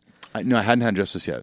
so your way of going back was I'm going to buy the one album that just speaks to me through the artwork, and that was Puppets. I saw the one video and then and then went to a record store. And then now this is also like maybe a year later. Saw the one video. I mean, at that point, I was like pretty young. you were like 32, and Um, I was yeah, 34, and um, but yeah, I saw the one video, and then but it was one of those things that was like, I can't tell my parents about this kind of music. no, This is terrifying. It's not to gonna them. fly, yeah. right. They were cool with like, oh, Bon Jovi, I'll That's be there. safe. I'll be there for you. Sure, that's- away, that's- it's that's- fine. Yeah, Uh, are you talking about? I'll be, are you kidding me? I'll be there for you. These five words I swear to you. When you breathe, I wanna be the air for you. And fucking, I'll be there for you. I'll live and I die for you. be the Sun in the sky for you. Words can't say what I want Love can't do. to. I'll be there there for. Oh my God, you. are- is this a bu- Oh. Whoa. Whoa! Oh my I gosh! think my penis just fell off into the floor, which is fine. mine is still hitting this. I'm so excited right Oh now. my about this God, song. we just did I'll Be There for You. we did The whole chorus. beautiful chorus. It felt kind of like we should have been in like a mid 90s skating rink doing like a couple skate. Didn't it kind of feel like that? By the way, I'm, I'm not even a side note. As a matter of fact, I would be so down. I've got some inline skates right back here. My Uh, rollerblades are right over there. I would, I, if you and your wife and your kid were ever like, "Hey, we're going to the Brentwood Skate Center here in Nashville. I'm not going to have to pull your leg. Do you guys want to come?" I would call. I would call. Like Clint- immediately, it's like you're like knocking on the door. I've been waiting Clint? for you to ask. I'm already here. I've been waiting for you to ask that Honestly, this I, whole I would be like, uh, "Yes, we're going." First of all, and second of all, we're going up to whoever's in charge of the music. Can you put on "I'll Be There for You" by Bon Jovi for a couple skate? I gotta. I, I have to skate with my co-host. and kind of the I have ass to. out, like Yes. long arm. or just holding hands and just swaying back and forth. Man, I'm in. I'm so in. Dude, I'm in. Maybe a Metal Peter podcast roller skating rink party. Maybe that's where we do the pre-party.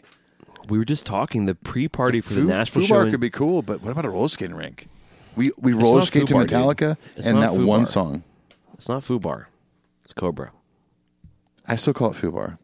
Do they dig that? They probably don't dig that. It used to be called Foo Bar. Ethan and I were just talking. There's so many Cobra. people that have committed to coming to our pre-Nashville party in January of 2019, we might have to move the venue to a bigger spot, the only and pro- the skating rink might be fucking awesome. well, the only problem mov- moving venues is that uh, Metallica is probably loading in that night before, so we can't do Bridgestone Arena. We can't do the 20,000 seat Exactly. spot. Yeah, Well, maybe the, the stadium will be free. Oh, Vander- it's football- Vanderbilt it's, fo- Stadium. It's football stadium, uh, or football season, so who knows? Oh crap! I guess we'll have to do just a slightly bigger club than Kroger. Um, Fairgrounds, I guess. I don't know. Anyways, um, bon, All right, so- where were we? Bon Jovi. Um, So they do a James montage, and I, I did like that because James is like, sometimes you buy records because they look cool, which I think is important. Yeah. there's a there's a spirit of that that I think is important. yeah. Oh, I never finished that. I loved one. Took some time, and then I felt confident enough to buy a record, and I was scrolling through the Metallica section at the warehouse in California, Mm. and I saw Injustice for All. Before I realized one was on that, I scrolled and saw Master of Puppets and the artwork. I was like, "That's the one Yeah. I need," and I and it was the long box CD. Yep. It's fucking awesome.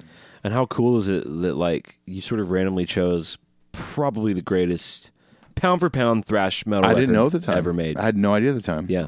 I knew one, and that was it. That's why this band is so amazing. I know, right? So the next video is is I now love this is probably my favorite of the four. It's Rob Trujillo and his son Ty. And I love like Bass player of Corn. yeah, a f- that's a fact. A, a once bass player of Corn for one Yeah. tour. Yeah. I love just as a dad seeing how Robert as a dad is trying to bring Ty into it because Ty's kind of being a shy eleven year old. Yeah. So they're talking about their love for vinyl, how historic it is. And Rob talks about how there's so much energy in all the works of art, meaning what we were saying earlier, not just the music, but the the layout, the artwork. So much love. Mm-hmm. It's a whole package. Yeah. there's so many records that the imagery of the artwork is just you can't separate it from the record. Right. Yeah. Blood Sugar Sex Magic for me is one. Oh, yeah. Nirvana Nevermind Absolutely. um, you know, for me, like Pearl Jam, uh, vi- uh, uh, well, many of their records, But but like the first three for me was like Vitology and Versus and 10 Versus and 10, yeah, I 10 mean, it them all was- putting their hands up. yeah, You know, what else is there? Um, the creepy first Black Sabbath record. a ton. Uh, Seasons of the Abyss by Slayer for me. Um, Yep. Def Leppard High and Dry with the diving into the empty pool. Yes. There's there's so many records out there that like pre-download era. Where all you had to do was look at that. You just looked at that. Dude, the Guns N' Roses appetite of the cross with the fucking five guys. Yes. And you were, I would just look at it and go, that's Izzy, that's Axel, Right. slash Duff. Even the original pressing with that that very graphic illustration of a uh, what is a rape scene. Yeah, But it well, that turned was out- like a piece of art. Yeah, it turned that out to be robot. an anti-rape thing. Right. I have both covers on vinyl. Right. I have the original and the censored cover. Yep. I mean, not to get too glammy, but like, Don't talk about poison. Are you gonna do poison? yes. I only bring it up because of vinyl and artwork. Open up and say ah. That was Clint falling asleep, by the way. That was me Open up and say snoring. ah. The, this is how crazy how like censorship was back then too. The original cover uh, Smell the glove. was a dude with like big glammy hair and a tongue that was literally like eight inches long. Oh, it was a Kiss record. and that's it. Right. It was basically James Simmons, and that was like banned, and they had to censor it. Hmm. But I remember getting that when I was young, like before I got into Metallica and stuff. Like glam rock was somewhat safe for some reason. Like, why did my mom think that like Bon Jovi and Poison and Rat and Cinderella were okay, but no, not Metallica. right. Not the guys that are just scarier looking. Right. Oh no, you can listen to the guys that are basically like doing the most debaucherous shit on the right. planet. It's like the glammy, stupid shit was more acceptable, but yet It more seems safer, but more maybe? debaucherous. Whereas Metallica looked scarier and maybe sounded scarier. But I think the lyrical themes of Metallica records make people better people. I think so too. I also think that like the futility of war, um, you know, like um, Dyer's Eve, the meaninglessness of beliefs that that that distort and pervert reality. Uh, th- Mm-hmm. Right. You know, blackened about the conscientious about the environment. Right. These songs actually make disposable heroes about you know uh, the meaninglessness of sending young people off Yeah. to die.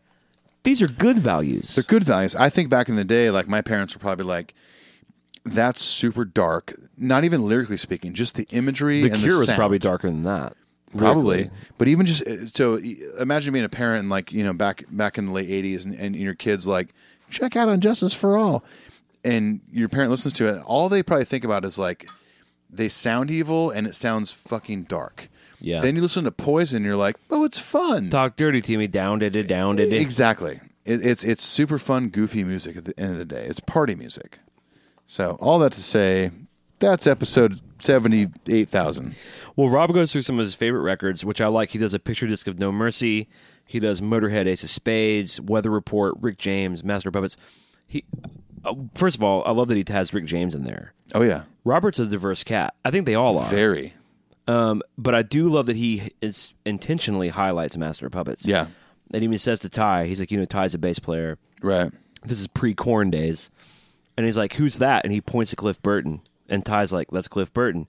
And Robert's like, he's the man, you know? Yeah. Like, oh yeah, any other bass player maybe other than Newstead, but any other guy that got that gig that was kind of doing that kind of like Cliff's the man, right? It might come off as like forced or like aggrandizing or shitty. right. But when Rob does it, it feels very pure. Like It does. Yeah, He's he's just- he's a fan, he's a fan. total fan, fan of music, fan of Metallica. I mean, And he There's seems no so di- grateful to, still all these years later to have the gig. oh yeah, for sure. I mean, I would. Didn't you feel that way on the Worldwide tour when he would do anesthesia Yep. and we would just. It was I just- felt like he was up there like my jaw was open, dude. the like, second he started playing anesthesia and like a montage of cliff came up Oh, my you know that God. robert was just like playing that that part on bass probably eyes shut just like yeah. i'm honoring what i grew up listening and he to and he played it note for note in a sense of where you knew that's what it was. Yeah. But he also took his own liberties with it too. Yes, of like, course, yeah. Explored it. Yeah. Which is what Cliff dude. Cliff never That's what Cliff played. would've done. Cliff never played it the same way twice. Nope. Not a single fucking time. exactly I think that's pretty cool. Yeah, All me right, then too. we get to Lars. Now Lars talks about how his dad Tor- Torben, who we know, oh I, I i would take him to record stores would take him to the Bristol Music Center, and he says Torben would go up upstairs where the jazz records were, but then Lars would go down to the basement where the heavy metal was. my dad doesn't that my just dad say did the it same all? thing with me when i was younger he he took me to this is actually a good, a, a good quick story so when i was It doesn't getting, have to be quick. This could That's be a true. four-hour episode. I don't give a fuck. I don't care. So when I was pretty in, immersed in metal at this point, I was probably like sixth, seventh grade, getting into stuff. My dad and my mom were got a little bit concerned. Like you're listening to some weird stuff. I had some of that too. So we, we, we were a church going family, and my dad said, Let's go to the Christian music store or Christian bookstore with they sold CDs and stuff and cassettes. And he's like, Maybe you can find something like there that's like the same style, but Christian. Here's Amy Grant. And I was like, "Dad, that fucking sucks. So, Amy Grant's awesome. She's a great voice. Great voice, good songwriter, Married Well, Oh, I guess to Charlie Peacock one of the wrote- best people in the world. Well, Vince Gill. Vince Gill, come on. amazing. Yeah. Well, he's the Godfather of Nashville. That's right. So we, we go to this Christian music store. Um, You know Vince Gill's in the Eagles now. yeah, the Eagles. They're like, yeah, Glenn Fry's gone. Who What could we should get? we do? Oh, one of the best guys ever. Oh, Vince Gill, one of the best guitar players and singers ever. Smoothest voice. Oh, Fuck. Anyway, all right. Yeah. So we go to this place. I, I'm pretty sure it was a place in Mission Viejo called Sunshine Books. Of course it was, right? well, was it spelled S O N? Shine. Like Probably. the son of I don't God. remember, but it might might have been a normal sun, but maybe not. Oh, normal like the sun god. That sounds pagan. That's probably not it. mm, Probably not. S O N. Sunshine. S O N. Anyway, so my dad walks in. He's looking for you know like the latest. Um, Like Michael McDonald record or something.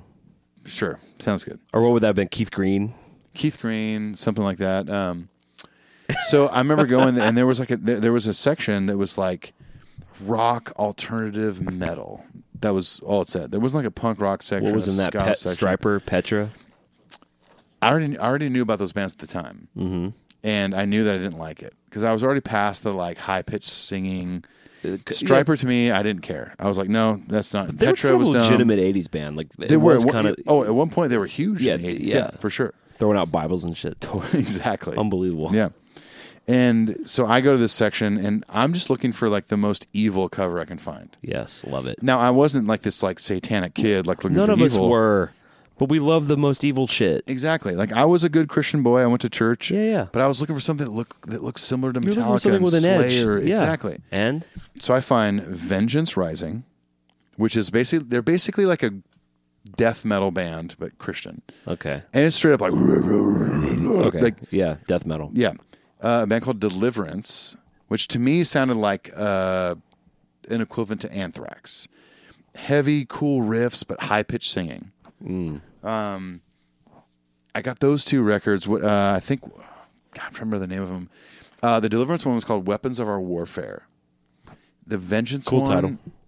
Fuck, I can't remember the name of it, but it was so good. It was it said "Vengeance Rising" and it had it had uh, a chain that was broken in half. That was all I remember. But I remember my dad, like we were we were done at Sunshine Books, and we go to the register, and he's like, "Did you find some stuff?" I'm like, "Yeah, I found two two things I like. I got them on cassette, by the way." We get in the car, and my dad's like, "You want to put it on?" I was like, and I remember, I remember they had listening stations, and I remember listening to it, going like, "Oh my god, this is like Christian rock music, Christian metal. They're singing about God." It, it didn't sound like that at all. No, I mean, I'll take this opportunity to say this because we're kind of in this air, uh, territory. Um, I was highly religious for about 10 years, from 17 to 25, Right, yeah. 26. And I was still the same music lover, a Metallica fan, loved heavy Sure, music. And I still to this day am a fan of uh, Stave Saker. Oh, great, yeah. No, all those dudes. I would say the, uh, the, the, the record to check out from Stave Saker is called Speakeasy. Awesome record. which they made a lot of records, but speak and I and I like I still listen to Absolution and uh or Absolutes and uh Friction, yeah, but uh Speakeasy's but Speakeasy is my shit. great record. Project 86 made a record called Truthless Heroes that I think is fucking Yeah. dope. Um Yeah, it was weird. There was a weird time in like 2000 to 2010 where there's a lot of great hard music that was religious. I mean, that you would God, never I mean, I would say know. that. I mean, way before that too. I mean, Oh well, yeah, may- maybe. I mean, so. you, okay. So speaking of, of, of uh, Well, we've got Friends and Living Sacrifice. That was yeah, a cool band. Totally, Our friends Oh, Living Bruce. Sacrifice. I mean, Which we're gonna have Bruce on the show. Yeah, Dude, Bruce- I ran I ran into Bruce at a bar recently. you did nice. Yeah, I did. Bruce is one of the best people I've ever met. He's such a nice dude. Um, I've talked to him numerous times about being on the Tried show. to sell We- me heroin. I've, uh, you know, he's been doing that lately. It's so weird. um, Living Sacrifice is one of those bands that when you listen to them, you could put them on a show with Slayer and Anthrax and fucking Megadeth. No, they're heavy. They well, they were heavy. Still heavy. I mean, they're not. Well, they play like a few shows a year. Yeah, they're not insanely active, but like they they still play shows and like those dudes. Lance, their drummer, is a fucking badass. That dude, I'm not sure how old he is exactly. Let, us just say he's We'll say he's 21. he's 21 and a half. Okay. So he's probably let's say he's in his late 40s. Just say that dude still hits the drums harder than I could ever do on my best day. He's a fucking boss, dude. It's crazy. We'll have, we'll have Bruce on. We'll play some Living Sacrifice songs. You guys will know what we're talking about. All right. So you were saying your dad took you to a music store and We put it on we put it on the car, and he was like, I could tell, uh, you know, even as, as a young kid, uh, he was like, okay, I hate this 100, percent but we it's a Christian band. My son picked it out. We can listen to it, and it was like a five minute drive to my house. So that was like 25 percent of one Vengeance Rising song, but that that was my first introduction to like, oh, there's like other beliefs yeah. and you can write music about it. Oh, totally. Well, and that uh, yeah. I mean, God, we're And already, it, and, and it didn't. And, and I'll- I'll, I'll say this: it didn't impinge on your faith at all, right? no, not at all. Right. And it also never, at one point, made me want to like destroy all my like secular CDs. Well, I would say, and by the way, like this is just Tangent City, and I don't care. This is a tangent episode. Tom Araya, the lead singer of Slayer, is a Catholic, and it's Mm-hmm. He is. widely known that that um, Jeff Henneman, who I believe was the heart and soul of Slayer, and uh, Kerry King write all the music and lyrics. Yeah. And Kerry King is obviously a very angry. Um, I would submit to you, not super intelligent atheist guy Daddy issues. lots of issues. but Tom Araya sings him right, and he's like he's able to separate it all. Mm-hmm. And I think that um, what music does for people, you or me, an atheist, a religious person, Paul Moak, who's also a religious person, uh, Matthew Mayfield, who's religious, Brad Lyons, who's not religious. Um, it just bridges all those gaps. It doesn't matter anymore because it's a universal language. I think what we all mostly care about is being good and Sure, finding yeah. our way Of course. we want to make sure our friendships are robust, that our marriages and and relationships with spouses and shit are good and true. And I think we're all on the same road to that. And I think what maybe militant e- atheism and maybe like fundamentalist religion tries to do is like we're in a tribe, we're on a team, and nary the two shall meet. right, yeah. And what music does, it breaks all that down. You're like, It really oh, does, That yeah. doesn't make any sense to me Right, because yeah. I would happily go to a Stave Saker show and fucking rock out with religious people. Oh, you would rock out. Well, I have in the middle of nowhere yes. with Coca Cola. or you, which I know you're a Slayer fan, you're going to go see them on their farewell tour. Mm-hmm. Sure, yeah. They're going to be singing about g- g- the stupidest satanic Angel of shit, Death and yeah. and you don't give a fuck. No, It's not I- gonna- how- I'm not, I'm not sitting there. uh, You're to not me, I'm- learning your life philosophy No. from Carrie King lyrics. Fuck no. Nor am might, I, learning I might my Be, I might be learning my like ch- chain hanging philosophy off Right. my pants from him. your but- porcupine. N- But nor am I learning my true true life philosophy from um, someone like Bono, Right. Who was a hero of mine, Sure. but who was also like an evangelical religious person. He is, yeah. no problem. Like we diverge on Yeah. certain issues. The music's still fucking dope, and the biggest messages from that music are I glean, I glean and learn from and apply. Yeah, of course. Yeah. The the only kind of music that I would ever be like, even if even if mu- musically, not lyrically, was really great. The only kind of music that I would be like, I'm not fucking listening to that. If it Reggae. was like cr- uh, reggae and ska, and dub, and rocksteady. Some of the music you love the most. Exactly. No, but I mean, i- if if I ever you know was turned on to a band that was musically fucking amazing, but then I like read the lyrics and it was just like just a bunch of hate speech. No, I'd be Out. like, you know what? Oh. No, Fuck that. I'm no, not. I'm no, not no. down with that. Nope, I agree. Some stuff like, like you brought up Slayer. Mm-hmm. To me, it's like, okay, if Tom Araya is in this band and he's been in this band since day one, And he's a singer. and he's a singer singing these lyrics, but he's also like a devout Catholic. And there's, I, I got to find it. Uh, I can post it to our Twitter account at some point once I find it. There's a video I found a long time ago where it's like Carrie, it's Carrie King and Tom Moreno talking about whatever current Slay record, talking about like lyrical content, and Tom Mariah can't stop laughing. It's almost like a joke to him, or like not a joke. I'm sure he takes it serious, but it's almost like just it's just an act. This is what we do. It's it's you know it's like it might as well be the same thing if we're just like you know it's a random job we have. Like yeah, I don't believe in what the whole company believes in, but it's just a job. It's fun. I want to entertain people and I want to be there for people and I want people to have a good good reaction and a good time with the show. If you believe the lyrics, great. If you don't, I don't care. This is fun. Well, it's theater for for Slayer. It's theatrical, Theater. It's yeah, theater. And- exactly. And, and the thing is, Tom is right. Like Slayer lyrics are funny, and I don't I don't even know if Carrie King means to write them that way, Right. but they they are. I hate to use this blunt of language. They are stupid, and they're hilarious, but they Right. are brutal, Yes. and it matches their music it does. Yeah. and and you know we're all lucky that we have Tom who despite his philosophical differences with what he's singing I guess for whatever reason Tom can't write lyrics so Carrie's the guy I mean, Carrie's one of the Getty Lee didn't write li- most lyrics. but Neil Peart is like a fucking philosopher He dude. is, but he's not a singer. And not a singer but But he wrote all his lyrics. but Neil Peart and not and like not every like Neil Peart lyrics are kind of like um Dungeons and Dragons type What do you mean, Bytor and the Snow Dog? oh, like that one? exactly Bytor and the Snow Dog. Neil Peart's lyrics are the strange blend of like s- like really great like woodland poetry, and then but,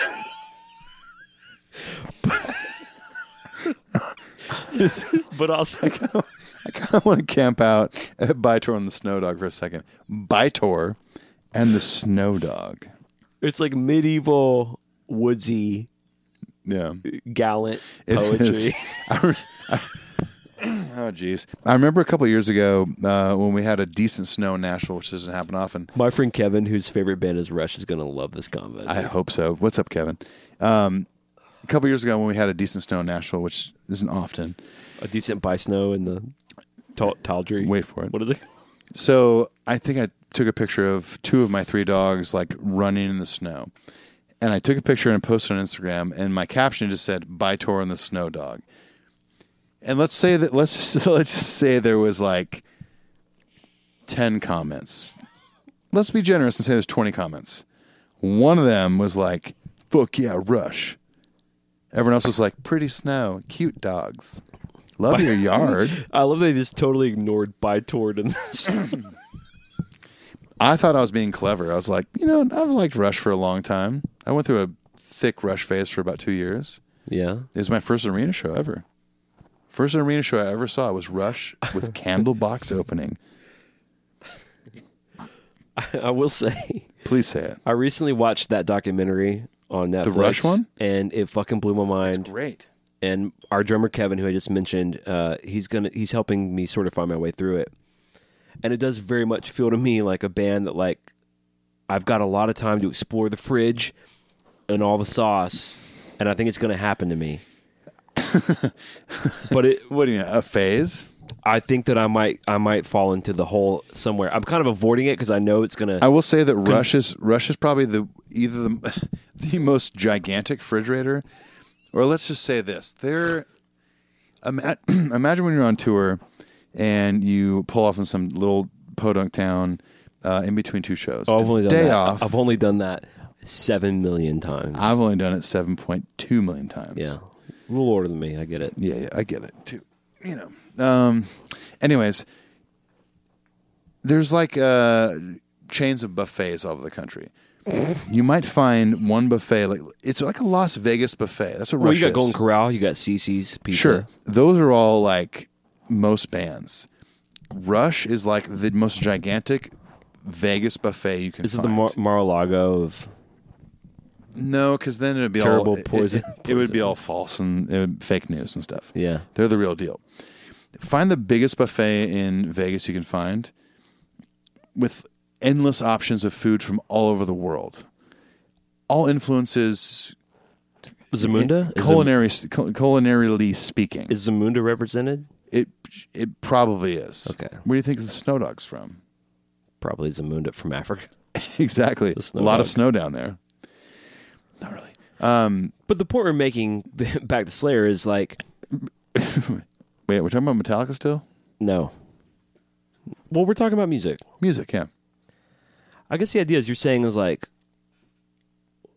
what you were trying to get into, you were looking for something darker for whatever reason.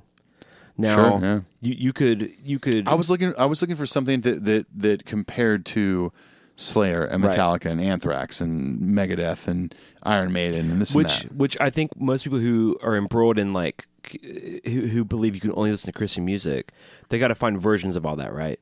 Where I, whereas It's, I, it- it's an unfortunate thing in the Christian music world where there's like pa- we- parodies of that, or, or, yeah, like it uh, sucks. Like so, me and Paul Moak were just joking about this last week.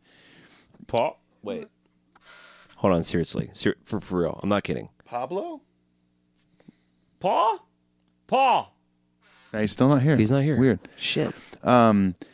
that was an unfortunate but common thing in the Christian music world was if you like this band, you're gonna love this. Here's this. ver- Here's a set. Here's a uh, Christian version of the secular thing. Exactly. Whereas the enlightened path is, I can still believe what I believe. but this is just good. but but instead of listening to some sort of fucked out watered down version of Slayer, Mm-hmm. yeah. I can just listen to Slayer Sure. and get the fucking pure because no one does Slayer like Slayer. There's no substitute for Slayer. No, not at all. I mean, really, like And I will say, of all the big four, there's no substitute for any of them. There True, are but true. s- Good somewhat point. similar artists. Like I like to me, like the band Deliverance, which is a Christian metal band, um, back in the day. That was the closest thing I could find to Anthrax, and the only comparison was cool heavy riffs, high pitched vocals. yeah, but the song's got to be good. The song's gonna be good. Exactly. That, that's why Metallica for me, I had the same deal. I was very religious for a long time, and had a lot of friends of mine who were very very smart people Right. who on their journey of truth were compelled to get rid of all of their uh, non-christian records Yeah, I never did that. i never did that My, I, I remember asking my dad about it. Like, is this something you're gonna make me do? He was like, no. I, my, my my dad turned me on to Led Zeppelin, and the Beatles. And uh, my dad was a like, and to this day is still like a very hardcore Christian. And you know, when we talk, you know, tells me he's praying for me and all this stuff. That's nice. Yeah, that's cool. He- He's he's the same guy that will go buy the latest Amy Grant record, Right. But he'll also be like, "Man, have you listened to that old Freddie King record lately, or that old Led Zeppelin record, or whatever?" He'll name all all these bands. When he came to visit me last year when I was with Kings, we I did a show at the Forum in L.A. And my dad came to the show, and- and first thing he said when he walked in the building was, "Man, last time I was here, I watched Hendrix play.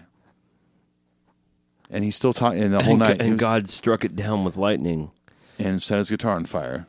I just never saw anything exclusive about believing in something sacred and liking great music. To Right, me, it always right. kind of felt like part of the same ether. Right. Well, and for me, as someone who believed in God, like, um, I never felt guilty about listening to quote unquote secular music. It wasn't something that I was like, God, I really feel bad for this. Even Slayer, who is like, on paper, like, oh, this satanic band. I don't think any of those guys in that band are, are Satanists. Maybe Kerry King. Unlikely. Unlikely, but let's just say he is. It's very unlikely, but sure. yeah. Dave Lombardo, no. There are people who Tom might Araya, think I'm a Satan. Catholic. Of course not. Yeah, Jeff Hanneman couldn't give a fuck. Exactly. He he liked uh, being with his family and being quiet and drinking Heineken. And your drink of choice tonight, Jägermeister. Didn't you have a Jägermeister guitar? He had a Heineken guitar. Heineken guitar, that's what it was. Well, 'cause- and they wrote Hanneman. that's right. So they do a whole tribute with their show now, where they have a whole like banner, like a back flag. Right, It's- yeah. It's a Heineken logo, but it's Hanneman. Okay. Anyways, back How to long is this episode so far? Where are we at? Right now we're at and we're pushing two hours. This, is going to be a long one. Folks. This is also pre editing. This is just the raw Well- shit. It's going to be long. And you know what, guys? You're welcome. You're welcome. I expect the uh, singing telegram, thank you telegram, uh, promptly. I'll be there for you These five words I smear on you. when you bleed. I want to be the frigid dare for you. I'll bleed all over you. How about a track by track? Let's get into it. Let's do it. Track by track. I don't need to put a marker there. No. There's this space. They lead off with what we we t- we talked about in the beginning of the episode. Uh, in my opinion, the most important song on the record. Easily. Not not the only good song. I mean, this record is course, good. of we, we course. are very lucky to have this disc instead of a bunch of fucking loose demos. I would much rather have this For sure. than just like, oh, here's three minutes of random Hetfield riffs. As Well- Uh. much as I would like to hear that, it's not something that I that I would get in the car and be like, let's put on No. disc three. No, I think I think I think riff origins or demos are fun when you already know the material and you want to hear like, oh, what what did it start out as? Right. That's a one or two time listen. Of course. Yeah. When I heard, if you guys remember our, um, we did a top ten covers episode. Yeah. And when a blind man cries, I think was num- my number two. It was up now there. I yeah. only heard like I'm not buying a Deep Purple tribute record. I'm not buying a Ronnie James James Dio tribute record. I'm not buying Maiden in Heaven. So for me, I didn't hear these songs until and anyway th- we read before. That's why they put them on. They didn't Right, yeah. have like a place for this. So Yeah. the track by track, we start with Lords of Summer, working title X Dust, which that's a pretty fun title for like Lunar Satan. That would be a good Lunasan track. X, dust. Like what does that mean? X dust. What was I- it like when it was just dust? I know sometimes they sort of explain why, like Chi Town Militia, they demoed it in Chi- in uh, Chicago, not China. well, you and I have talked about this too. Like th- this is something that when you write a song, if you don't have a title for it, you Yeah. create a working title. yes, but but I like to know the origins of that. Right. Why did you call it that? Like, I don't go that in depth with my demos. I usually title it. f- Most recently, like reggae idea, um, Yeah. The seven. Dallas, Texas, Yeah. and then the date. Me that's, too. that's not intriguing. That's not nearly as, as, as intriguing as X I Dust. know. Maybe I should change that. Well, it- that sounds to This me was like called uh, Sacramento to, Water. to me it sounds as, as exhausting and non-rewarding as just naming it anything. right? Yeah. Calling it like song idea one Like Well, having for- to come up with a cool title is like almost like naming it, but you don't even need to keep well, for that them, title. it's probably like whoever wrote the main riff or, or, or the origin of it enough to where it became a potential contender for a new song. That's who probably named it. Like, well, like all nightmare long, for example. To Yeah. your to your point a little bit. Yeah. That song started because Robert was playing flamenco style uh, on an acoustic guitar in the control room of HQ, Mm-hmm. right. and the working title was flamenco. Yeah. But well, that day they probably made some progress on that idea of Totally. All Nightmare Long. Uh, Let's call it flamenco so that we'll remember that that's the one. But shit like Tin Shot and Riff Charge and uh, these are some very creative working They're titles. very creative, but I would still think that like especially Hetfield like writing some of the best riffs of all time in metal. Something about riff charge like that something that day happened or something that he wrote reminded him of s- the word charge the, whatever that he decided I'm going to call that riff charge because that one's good. That's my assumption. Maybe he's just making it up off the top of his head. He's like, um, that's a cool riff. We'll add this to the long list of things we're going to ask the boys when we finally do get them in HQ. my god in my house if Wh- what if the the- boys ever come here it'll be if they're cool with it it'd be like a 10 part episode Would we do a um? Would we flip a coin for HQ one or two? honestly i, I think the most appropriate place to do a full HQ4. interview hq4 paul For Moak sure. studio Paul, you hear this? paul paul paul listen Ho- hold on, hold on. I just want to see if he's really. I, I know we're joking. We do this whole joke a lot. I just want to see if he's really. Oh, let's find out Paul! no he's not here Paul! he's not here Fuck, he really isn't here. i was hoping for some footsteps just like actually i, I was hoping for I was hoping to hear the sound of dreads moving through the air. that would sound like king, king, king, king, king, run, king, king, king. Rastafari. Um, HQ4 would be the perfect place to interview the almighty Metallica. Hands down.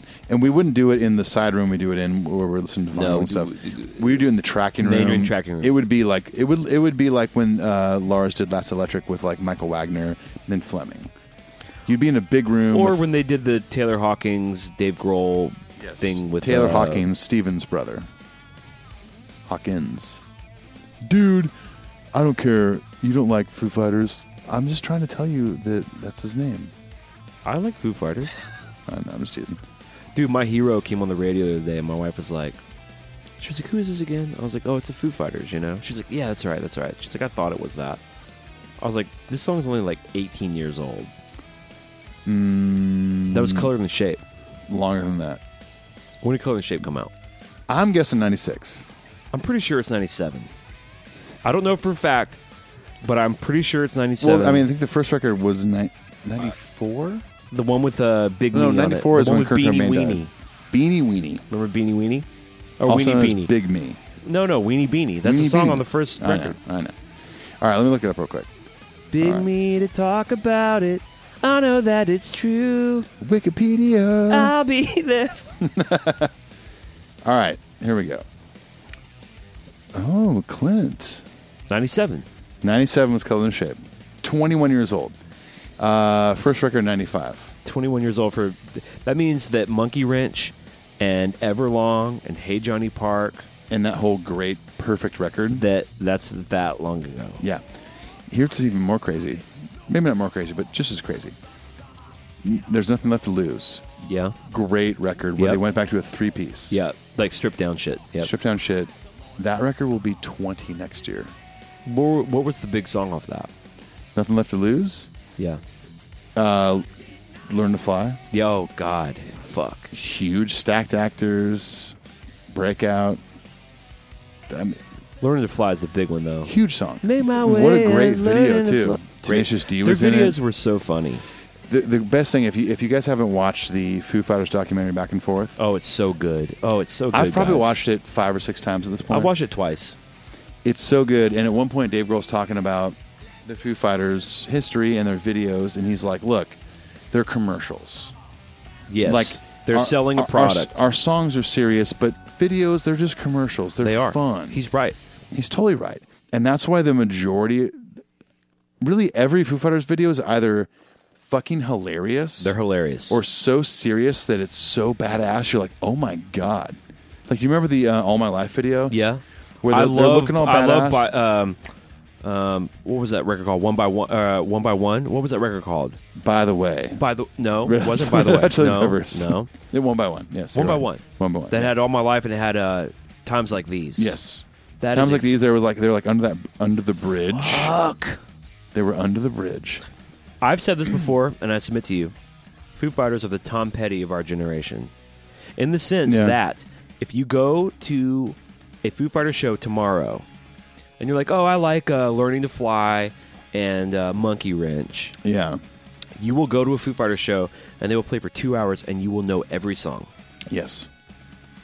Uh, The last time I saw them play was on the one by one tour. I've never seen them. Really? Times like these might be my favorite Foo Fighter song, next to Man. "Hey Johnny Park" from Color and the Shape. Hey, Johnny Park's awesome. Times like these, dude. Especially the acoustic version. Did you ever hear that? Oh yeah, fuck. off this uh, they did it on Skin and Bones. Skin and Bones, great. It was a great record. Okay, so In Your Honor, in your honor was awesome. the Oh. so the two the two double disc. yes, Fuck, so- that's a great band. so on this on the one by one tour, yeah, it came through Nashville, the Mun- Municipal Auditorium, which it wasn't the arena. There was already a big This band. Municipal Auditorium is a shithole. It's a shithole, but it's fun to see a show there. I saw 'Cause it's intimate, I yeah. saw Muse there. I saw My Chemical Romance there. I saw my dad there. I saw my I saw my stepdad there, which is weird. it is weird. It's really weird because my parents have been divorced.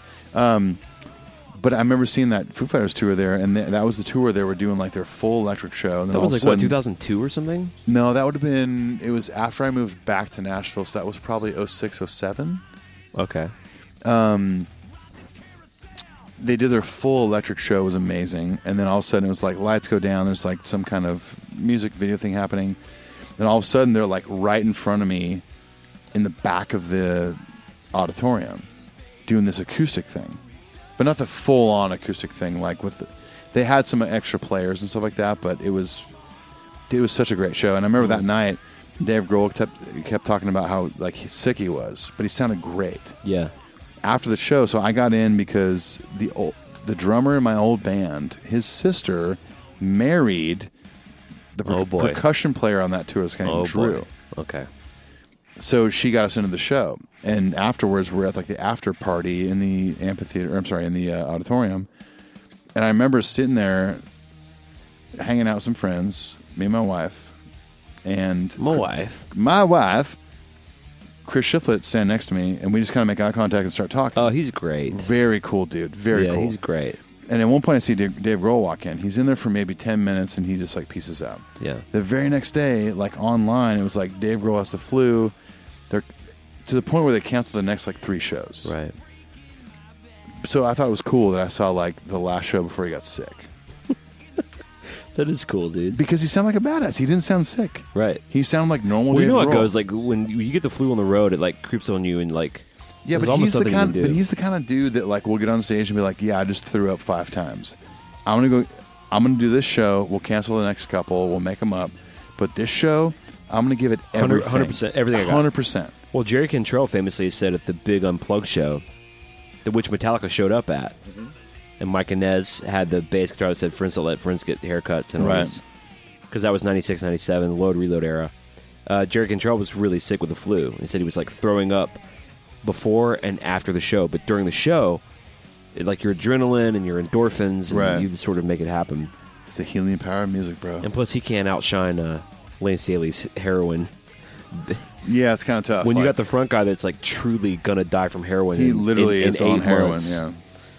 Um, here's what I think is really interesting about Lords of Summer Okay. is it was specifically written for the uh, by request tour. Yeah. Now, what I thought about that was when was the last time Metallica wrote a song for a specific purpose, and that was Escape in '84, because Electra. Oh, wait, this is pre-Electra. Yeah. This is this is still Metal Blade 'Cause Electra Or was Metal Megaforce. or Megaforce with uh, Johnny Z.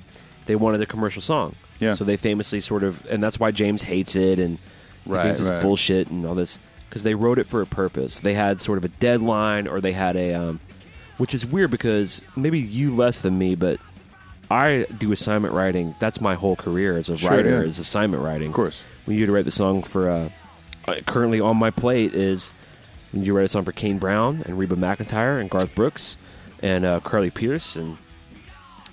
But this is the second time that I know of that they wrote a song for a purpose. Right, yeah. And what's interesting about when you watch the making of it of Lords of Summer is they're in the studio writing it with three weeks to go. Like Yeah. they're going to be playing on a deck in front of you know thirty thousand people, and they need to have this song written. What do you is, I mean, do? You think they're do you think they're impervious to that kind of pressure, or they're like, all right, cool, we put I this feel- kind of boundary on ourselves? and- maybe. I mean, I, I, I feel like they wrote this song for their fans.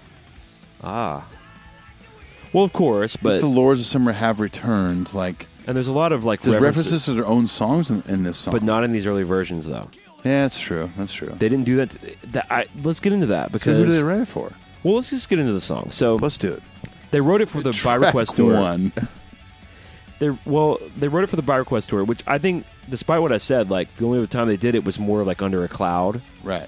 pressure from labels and hits and all that. Sure. We're obviously way beyond that. They don't need to make any course people in the corporate world happy. No. they're Metallica. Of course. you're right. They want to do it for the fans, but will it be good? Can you do something good when it's not purely artistically, uh, you know, channeled? And I think in this case, I mean, this is to me, Lords of Summer is the forgotten masterpiece of hardware to self-destruct. It really is. It should have been on the record. The song is awesome. I love the drum intro. I love that main re- riff. Don't that That F sharp shit. What? Here, let me ask you this. Yes. what song off Hardwired would you replace with Murder this? one, easy. Me too. And I like Murder One. Sure. Love and it. I get it. It's it's Lemmy was such a big deal for them. yeah. Uh, Motorhead such a huge deal for the band. Arguably, the band wouldn't exist without Motorhead. Of course. Yeah. Now, does the does that make the song good? The nice idea behind the song. For No. Murder One, No. Does that automatically make the song good? No. I don't think it's a bad song. No. I don't think it's a great song. But imagine, because you- 'cause If somebody- Lords of Summer was on there, You know, what- so you know what's weird to me? Well, it's not that weird, but some people don't like "Here Comes Revenge," "Am I Savage," or "Man Unkind." I love Mankind. Those are the three that kind of people uh, digress on. Everyone loves Spit. Am I Savage? I could maybe swap out. Dude, that song Wow. is so fucking good. Yeah. Right. Am I Savage? I thought you were about to dog it. scratch it. No, I love "Am I." Sa- Scratching nothing. I love dog. here. I love the back half of Hardwired so much. Yeah. Obviously, the first half is doper. Sure. Of course. Atlas, Moth, Dream No More, Confusion, Now That We're Dead. All right. But All back right's a half- great song. But the back half's not like total shit. The No, back not half at to all. me is like It's great. I love the back half, but ma- Yeah. but uh, but Murder One is is the dog to me. But dude, I mean, To me, you if could. Lords of Summer was on the back half, are you kidding? I think you could even have called the record Lords of Summer. I think it's that good. It could have Yeah. been a tie. You could have made. I think you could have called the record Lords of Summer. Okay, you hear me Mm. out. All right, I'm listening. don't call the record hardwired to self-destruct call call track one instead of hardwired call that song hardwired to self-destruct so that's the battery Sure. of lords of summer Right, yeah. lords of summer is the track two the ride the lightning the master of puppets the and justice for all the track two titular long track I mean, the intro is great. It's like ba ba ba dun dun dun dun ba ba ba dun dun dun dun. Or it would have been a great uh, first track on side Side- B. side B, yes. If you if you're speaking After in- Dream No More. right? If Or you- after if you're speaking Confusion. in vinyl, in vinyl terms, side B or the cassette. That would have been a great side B. man it sounds so good It sounds great. Thank you, Philman. Greg. the lyric is interesting too. Like it's very death ma- death magnetic type, very thrashy, brutal lyrics. Um, the self referential sh- stuff, pounding, pounding, no remorse. Lords of Summer set on chorus, pushing, pushing, horsemen ride. Lords of Summer undenied. That didn't come till later. Right. So How do you feel about the l- latter lyrical changes I don't where know. he references old songs? There's an interesting. So you can watch the making of Lords of Summer, which I highly recommend to all of our listeners if you Right. haven't already seen it.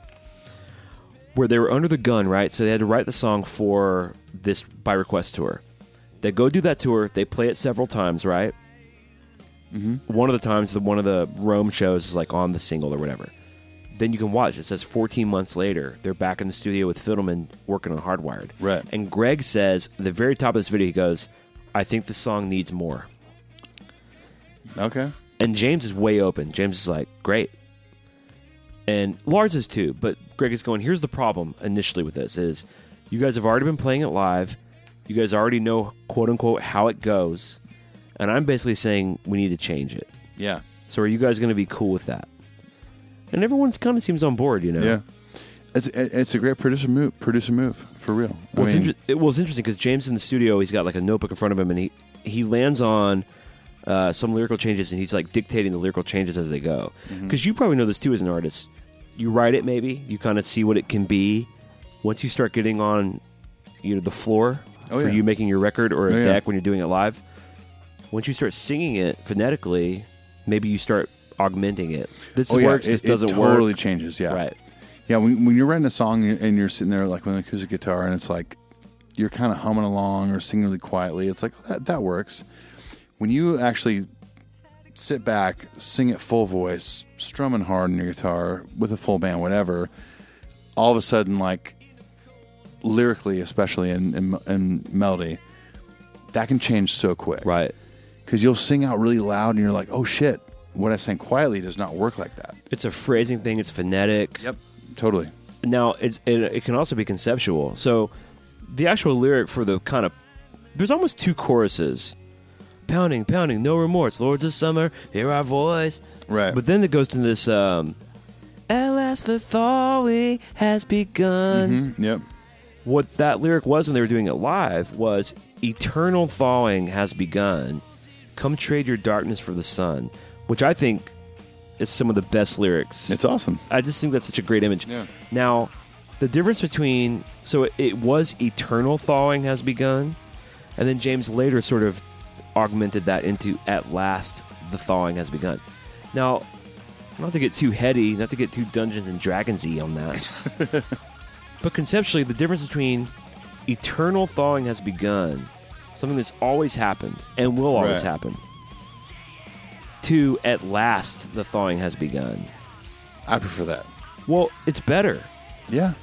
You know, come trade your darkness for the sun. The whole shift, the whole to say like eternal thawing has begun feels like um, there's nothing you can do to stop it. It's eternal.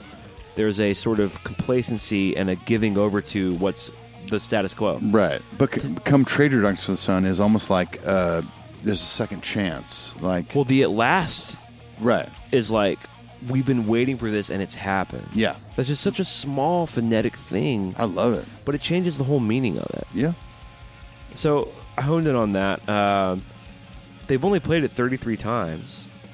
Which, I mean, which uh, to me is a good amount of times considering that, I mean, they played it X amount of times before the record came out. Yeah, It's but it's good There's enough. plen- it's good there- enough to have made its way, I think, in more set lists. Sure, but I mean, there's there's plenty of like what I would consider classic Metallica songs that have played less. Yeah, Thirty three times for a song that is still relatively brand new, and most of the times they played it were before they actually changed stuff. it's about kind it. of in like Judas Kiss, Devil's Dance zone. to me, it was a song It's that in the they 30s thought- and 40s. I would imagine when- when, when they when they finished the song uh, pre Fiddleman, started playing it live, they were like, "This is a new song. This is happening on the next record. We're doing it." And they played it live a bunch and a bunch and a bunch, and then later found out like, "Okay, we should change this and this and this." I don't know. I, I think I think they were that excited about the song because it was the first thing since Death Magnetic that we heard. Yeah, Eight years, that and Vulturous right? But like and the Eight- Beyond eight Magnetic years is a tunes. long time though. Yeah. Like, oh it's- yeah, for that's sure. a fucking long time since Yeah. their last record. If you're just like a normal fan, excuse me, um, looking like okay, Death Magnetic, well, if they did, well, it was six years. They they yeah, Dead Magnetic was 08. They debuted this in 04, in 14. Right, So, you know, yeah, six yeah. years. But that's a long fucking That's time. so long time. They made a movie. They did the Orion Fest a couple times. All right. But no new Metallica songs. Yeah, And totally. all of a sudden we hear this and it's like, and holy it's bitching. shit. And it's fucking bitching. Totally bitching. Especially if you only heard it live. You haven't heard that, that mildly crappy studio recording. Um, we watched this online live and it's like, oh my God. Yeah. It's fast. It's heavy. The lyrics are good. It's kind of got a- it, great it- parts, like great dynamics, and it's like- kind of long, so it Yeah. kind of does the normal, the normal Metallica long thing, Yeah. a la puppets, is like big intro, verse, chorus thing. Mm-hmm. Then they do that twice. totally Then there's like solo world. Then they do the third round of the big verse chorus thing. Yep. Then a great outro, and it's long. yeah, love it. And uh, I'll take it. Yeah, me too. And that's that, that's on us being like we like the old stuff. I'm I mean, I do like the old stuff. of but course I do. Yeah, However, that's not. I'm also totally I also cool with really- like the slow songs and the short songs and whatever. Totally. Yeah, Hardware to self-destruct. The song is one of the slow, the shortest songs they've ever written. very short. Yeah, Well, speaking of the, you kind of mentioned like a rougher demo that came out, Mm-hmm. but they released a single. It was a digital single. They, well, they did a digital single and a 12 inch vinyl that came out on June 20th, 2014. And the digital just had what was called the first pass, which is it's non Greg Fiddleman. It's, Yeah. it's quote unquote uh, produced by James Hetfield and Lars Ulrich. And it's like a demo, but it's a little better. it's not great, but but It's kind of loose. but coming from Hardwired again to re- reiterate But my this point. is pre hardwired, but I'm sorry, I'm sorry. Uh, Death Magnetic. Yeah. uh, coming It's from better- Death yeah, it- Magnetic, like you hear this and you're like, okay, yeah. it's lo-fi. It's it's not amazingly produced, but it's a new Metallica But the vocals were a song. little better and it was holy cr- shit. We have yeah. a new Metallica song. Yeah, and it was it was as good as that. Yes. Now the 12 inch version, uh, that came with the uh, live at Rock and Rome, which was from July 1st, 2014, and also the first pass. Right. The official video is cool. It's like a montage of the whole by request tour. Mm-hmm. Um, and I have a note that says in the live video of the June 2nd, 2015 performance in Milan. Oh, that's great. You can see this on the website. So they have the Milan performance of 2015, but they show a tuning room before that. And Yeah. it's them playing the Unforgiven 2 in the tuning room. Which Mm-hmm. Love to it. me is just such a treat. It's just so rare and weird to see them doing it. You know, as much I mean, as much as the Unforgiven one is a classic. Well, it's that's Of course. that's classic, Classic. for sure. On this next tour, I would love to see two or three. One of the two, I'd be so happy with. To me, Unforgiven Awesome. 2 Black Album is when I in my mind's eye because of my age and my time, Yeah. I see the Black Album era Metallica. I see that look on James and Kirk, Right, man. but a very close second to that is Load and Reload era. But if you and I were at a show and all of a sudden you, it was like, what I felt, what I've known. Turn the pages, turn the stone. Yes. I'll be there. These five words I swear. to oh, you. dude. I mean, do you really want me to sing all of Unforgiven 2 right now? Lay beside me. This won't hurt, I swear. Mm-hmm. Yeah. Loves me not, she loves me still. Yeah, Will she ever love my hair? I hope so. turn the pages, turn to stone. Behind the door, should I open it for you? Or are you unforgiven Unforgiven too? too. God damn it. Does that mean as well or part two? Or what does it mean? It means as well. As well, It's yeah. comma T O O. T O O. T W O. He's because because the first one is he, he can't forgive himself. Right, yeah. He's unforgiven. The second one is she's unforgiven too and he kills her. Yeah. Because that was in his mid nineties. It's dark. Tom Waits exploration Yeah. shit. Unforgiven three comes back to himself. You know how how can I be lost? If I got nowhere Where to to go, Search for seas seas of gold, how come it's got so cold? So good, so good, So good, so right. Randy Watson, so good, so good. Sweet Caroline. There it is. James, James, James. All right. I think Lords of Summer should have been on Hardwired. I do. I, I do too, understand yeah. they maybe didn't think it thematically fit. They had to get Murder One on there because of Lemmy, and that it was a very important figure. But I think as time has gone on, that song doesn't. I mean, make they sense. could have probably gotten rid of Atlas Rise. No, no, no, no, no, no, no, no, no, no, no, no. I'm just kidding. Okay, that's a fun experiment, though. I'm kidding. I'm kidding. No, no. You, well, obviously, it can't be Atlas. Um, if there's one song to go that's not Murder One, what do you think it'll be? That's tough. If Lords of Summer is going to go on Hardwired, but it can't replace Murder One. Now, it, it can't be Moth or Hardwired Of course, yeah. or Halo. Here are the contenders. And it can't be Confusion? Atlas. It can't be Atlas. Confusion is a contender. Here comes Revenge. Am I Savage? Man Unkind. Those are your options. You got four options. Man Unkind. Here comes Revenge. Hmm. Yeah. Confusion. Am I Savage? I'll tell you what I'm doing. I'm going Confusion. I could do without Confusion. I'm going. Here comes revenge. No. Yes, I'll be there for you. Little grieve, I'm grieving. I will find you. Great That stuff. is Great awesome. stuff. of course it is. You know how hard, how hard it is to eliminate a song off that record. It seemed put pretty this easy on- just now to you. because you asked me on. uh, We're recording a podcast. I Only have to because answer you quick. didn't choose what I chose. If you asked me in real life, I would take three days to decide. Clint, I'll text you back in a couple days. Okay, cool. Well, let's move Okay, it's Moth and Flame. on. No, I would never do that. Would I would throw a spear through your heart. Oh, this would- this podcast would be a over. la Lord of Flies. Okay, the Ronnie Rising medley. What do you think about this song? I fucking love it. I do too. Love it. This made I think this made your top ten of their covers. Yes, and like I said before we started recording this episode, this medley. like, So, I've known a lot of Dio songs over the years. However, I've never really dove into Rainbow. I haven't either. You should. Oh, You really should.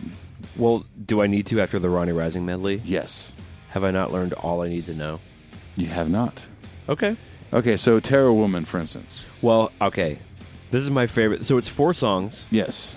and it was this was originally for the uh, Ronnie James Dio "This Is Your Life" tribute record. Right. now, "Terror Woman" is my favorite. It's the starter, and only because Terror Woman. Oh, so good. only because I feel like it would fit on a Lunar Satan record. It really would. Here's a sampling of the lyric: "She can take you there, the entrance to the fair.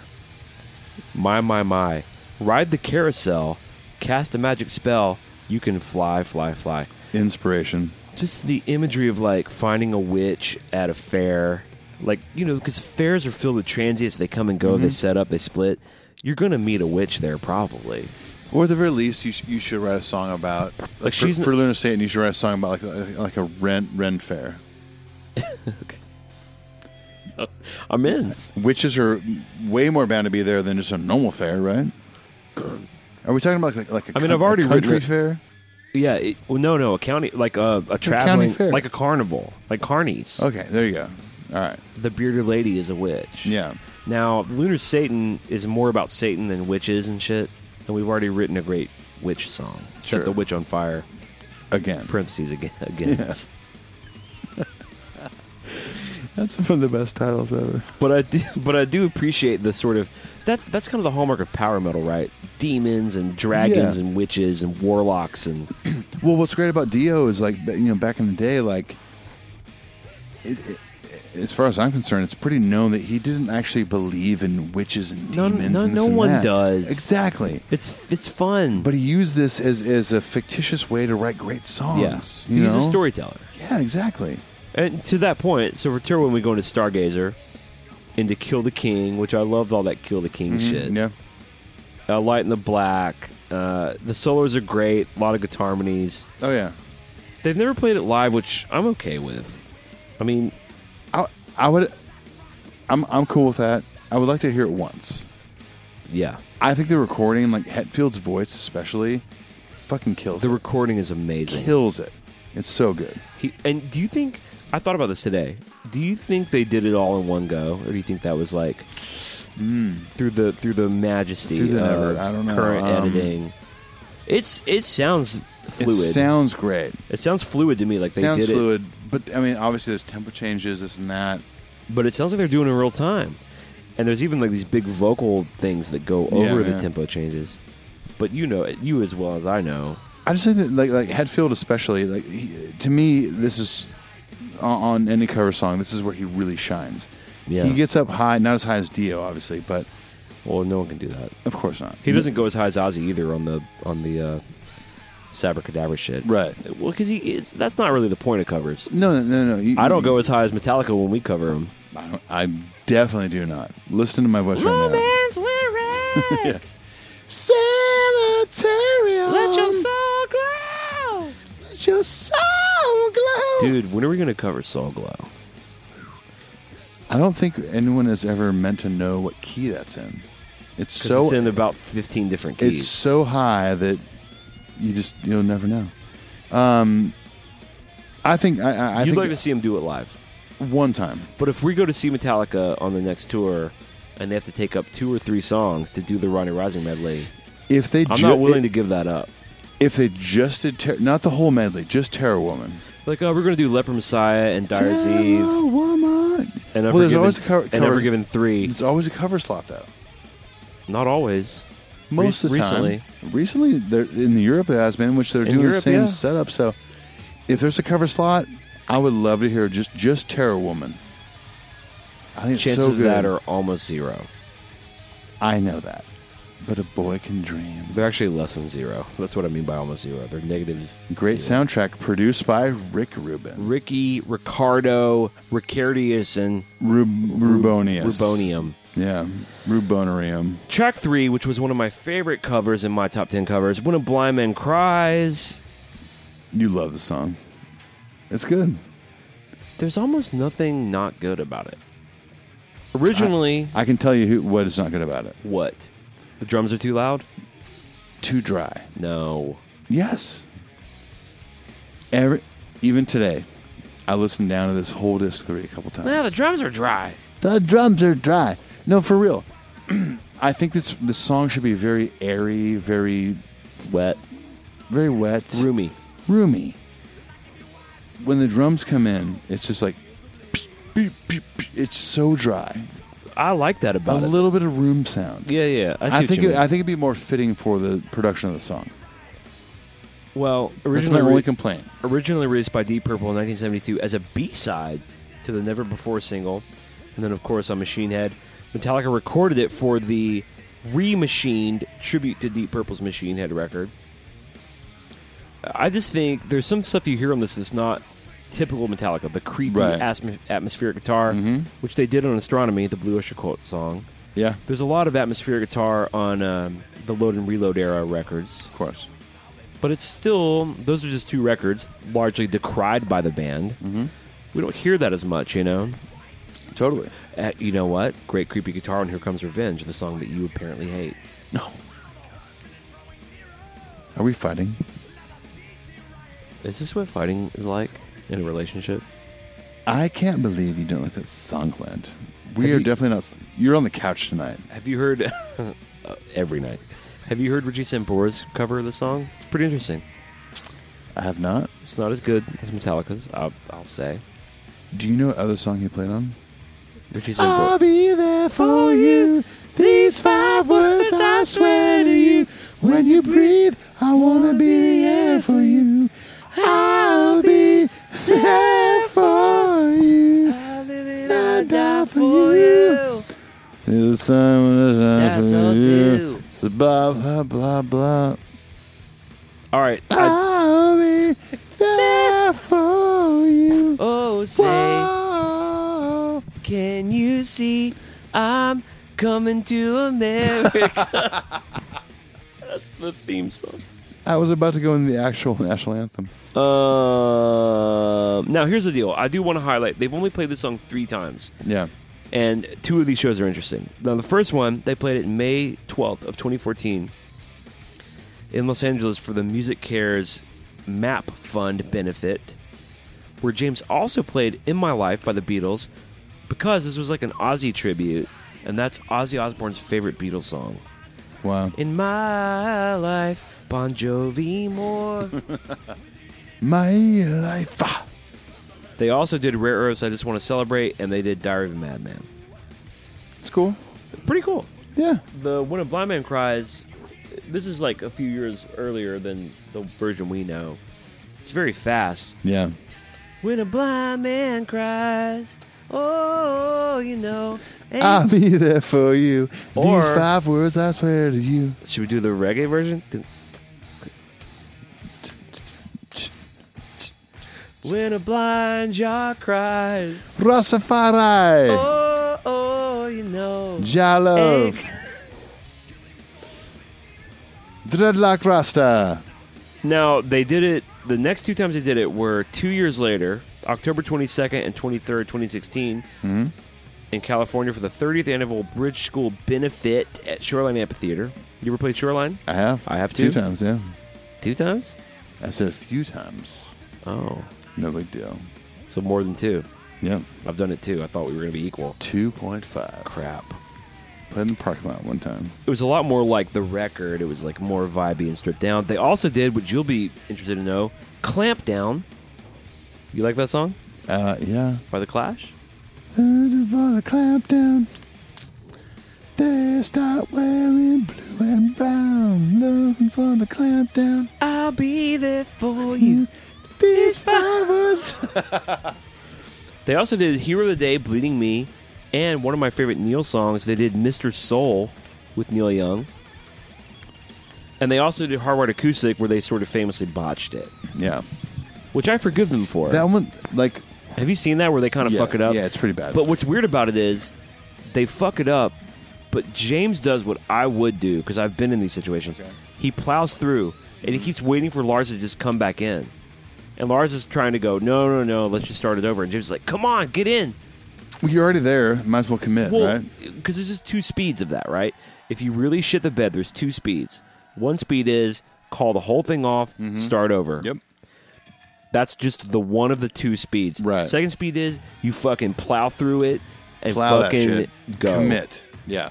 and Lars is wanting to start over, and James is wanting to plow, and it's weird to see them fight on that. Mm-hmm. I mean, I, I can honestly say that, like, maybe not the best choice for, like, an acoustic song. I Acoustic. think I think it's f- I mean out of all their it's bold. I think it's bold For that's what I- sure. but isn't that what, that's what they do? My question is, That's what when the they boys were, do, though. when- do they? Are you? Is you can I? maybe? But is that is, is that a song that when they were rehearsing for this acoustic thing, they rehearsed and they were like, "Fuck yeah, we got it. This will be great." You know, it's the last song they wrote for Hardwired for the record, It is. Yeah. and so to that point, maybe they were the most excited about it because it's the last one they wrote. Maybe I think it was a cool shot. a They- cool they, shot. definitely didn't land it. no, no, no, no, not at all. But you know what? We don't have any other acoustic versions of any Hardwired songs. Metallica should have done this one acoustic, like real delicate. It's such a fast, thrashy song. Why not do it just like you know? Don't try to play it exactly like the record, but acoustic. Well, That's my I to- only point. I totally agree. Anyways, moving on. Moving on. The fourth song. Track two, I think we're on track four. four we are. Remember tomorrow, Iron Maiden, Which was from their first record, pre-Bruce aka Dickinson. Creeping Death. I don't like the song because there's no chorus in it. I still love the song. I'm not. I'm not into it. I mean, I think it sounds great. It's cool. Let's start with the it's intro. Early Maiden. All right. Okay. start with the Intro is Creeping Death. Is Is it? Do you want to put an A? You want to A B it here? Yes, we should. You want to test the theory? Yep.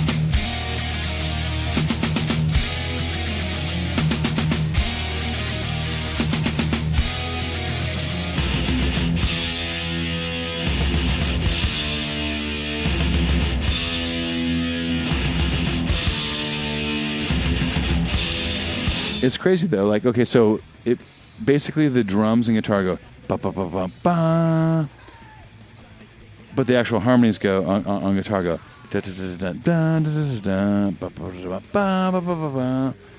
But the drums and guitar are basically Creeping Death. Okay. I would imagine because this song is older than Metallica. Yes. This They is pro- 1980. Right. They probably heard this because they were heavily influ- influenced by Iron Maiden.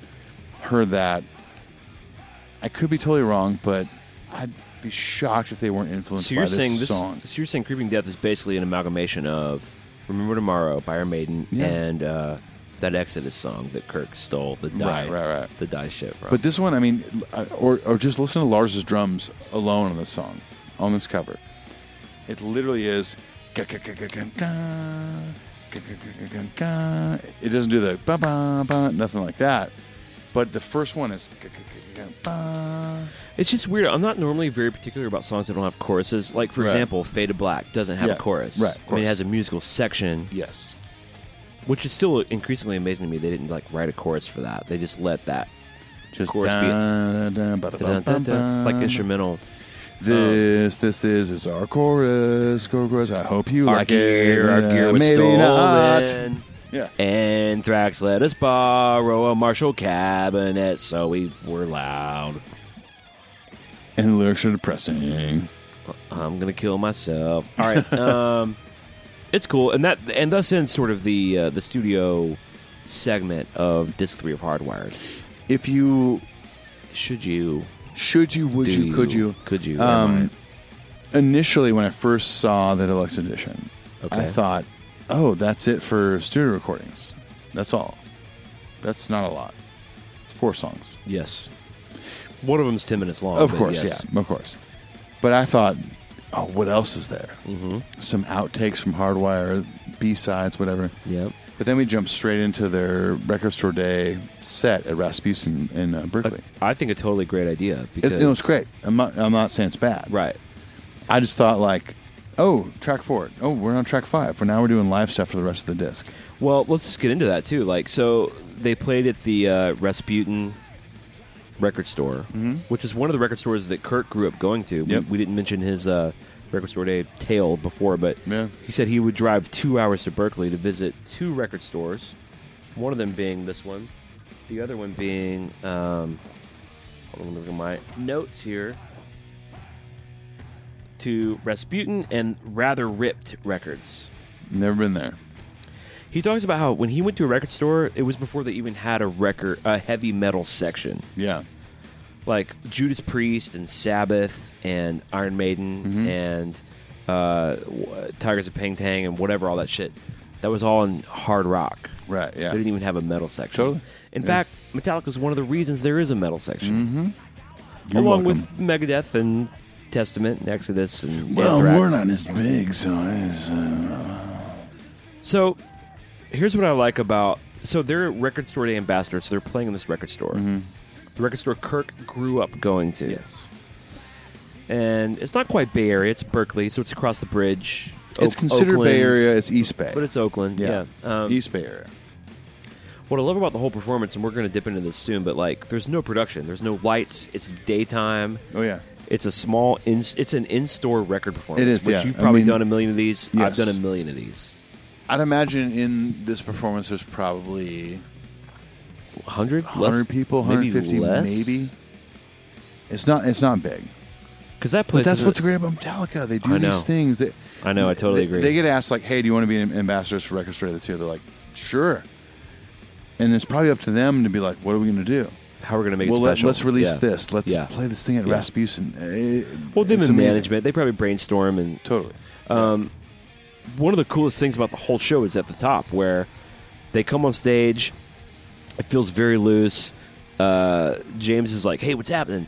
Lars is like hitting the drums, warming up, and then he just starts going into helpless. Yeah, it it, And it seems feels- planned, but it also seems equally as like It seems like them in their garage. Lars is just like goofing around, yes, and James is just like it's before you know it, they launch in. and go right through it. It feels really exciting. The only reason I think that was planned out was because they cut out a few parts from the song. It's it's a truncated version. yes. and, and it Still, being- it, was very awesome. it being planned is fine, but even if they plan it the way they, it's not like they're like, "Hey, we plan a very cool thing for you." One, two, three, four. Right. They just come up and just sort of do it the way they probably did it in the garage, where it's Yeah. like he just starts the drum thing and you just fall in. that was a great thing about this whole performance was that like they're they're they're back in the Bay Area. They're playing mostly old school songs. yeah, it's almost Like that's that was great about even even though they probably planned out helpless. It was like hey Lars, just start on the drums and we'll make it sound like we're doing this. It's funny that you said that about them like being home. Like we're gonna get into this later, but I didn't realize until I burnt this whole thing down. This is the latest song they played, and that's '87 for Mm-hmm. Yeah. them. yeah. Everything else they played is '84 and earlier. Yep.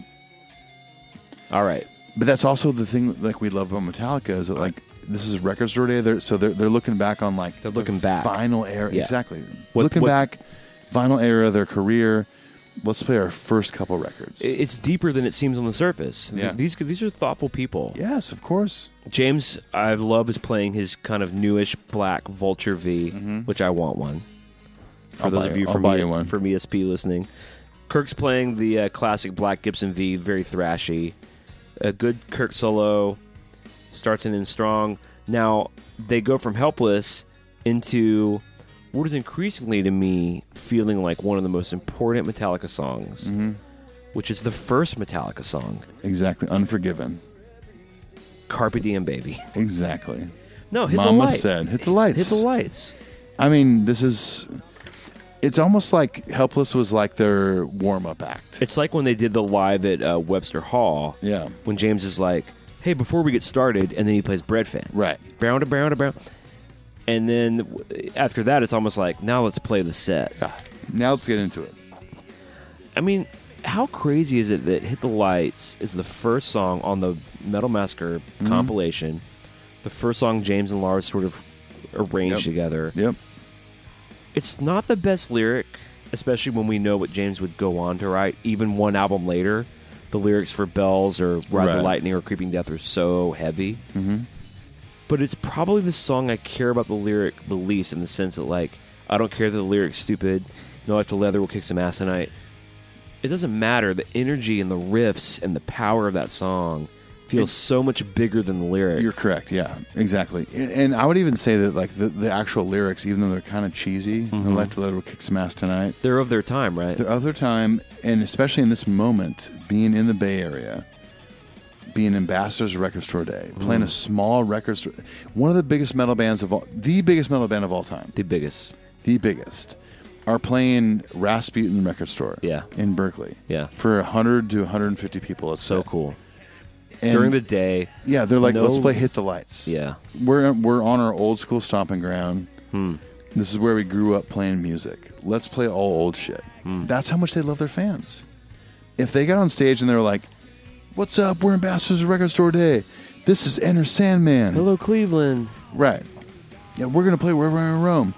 Sure, fans would be stoked. Oh, well, I would have been stoked, but I would have been too. but yeah, you're right. But, for for the context of what it is, it was a it was, It's a smart intentional. move. It was intentional. very smart move. they were saying we're in a record store celebrating the magic of records. Yes. And the culture of record stores. We're going to play the first 10 songs Mm-hmm. that came from that love.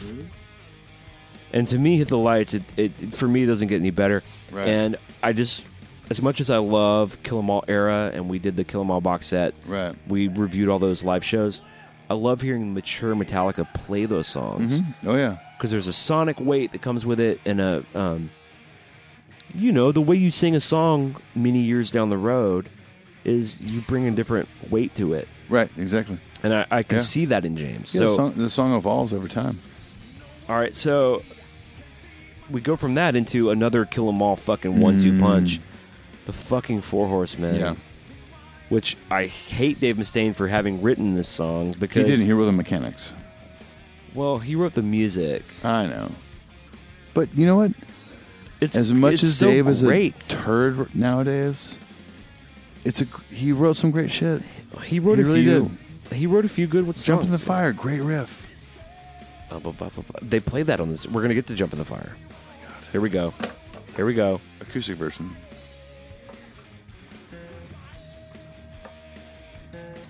Come on.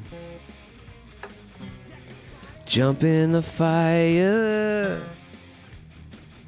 Please come on. Jump in the fire. This is the days of the new version. Now I stand. Pretty sick. E Four Horsemen. Kirk switches to the White Zombie ESP. One of my favorite Kirk guitars. Classic guitar, yeah. Love it. The bridge riff is so badass. Bow, bow, bow, bow, bow, bow, bow. No swing section, no uh, Sweet Home Alabama section. They've cut, I think they've I think cut that's that out for gone. a long time. I think it's gone. I would love it back. Bring it I, back. I wouldn't mind it. I don't miss it. Dun, dun, dun, dun, dun, dun, dun, dun. It's so good. I don't miss it, but but I wouldn't mind it. Can those opinions exist? I wouldn't miss it, but I don't mind it. I don't mind it, but I Don't hate it. Should have missed it. Should have loved it. Don't miss it. Should have. Could have. Would have. James at the end of the song, James is like, "Shit, that was some high singing."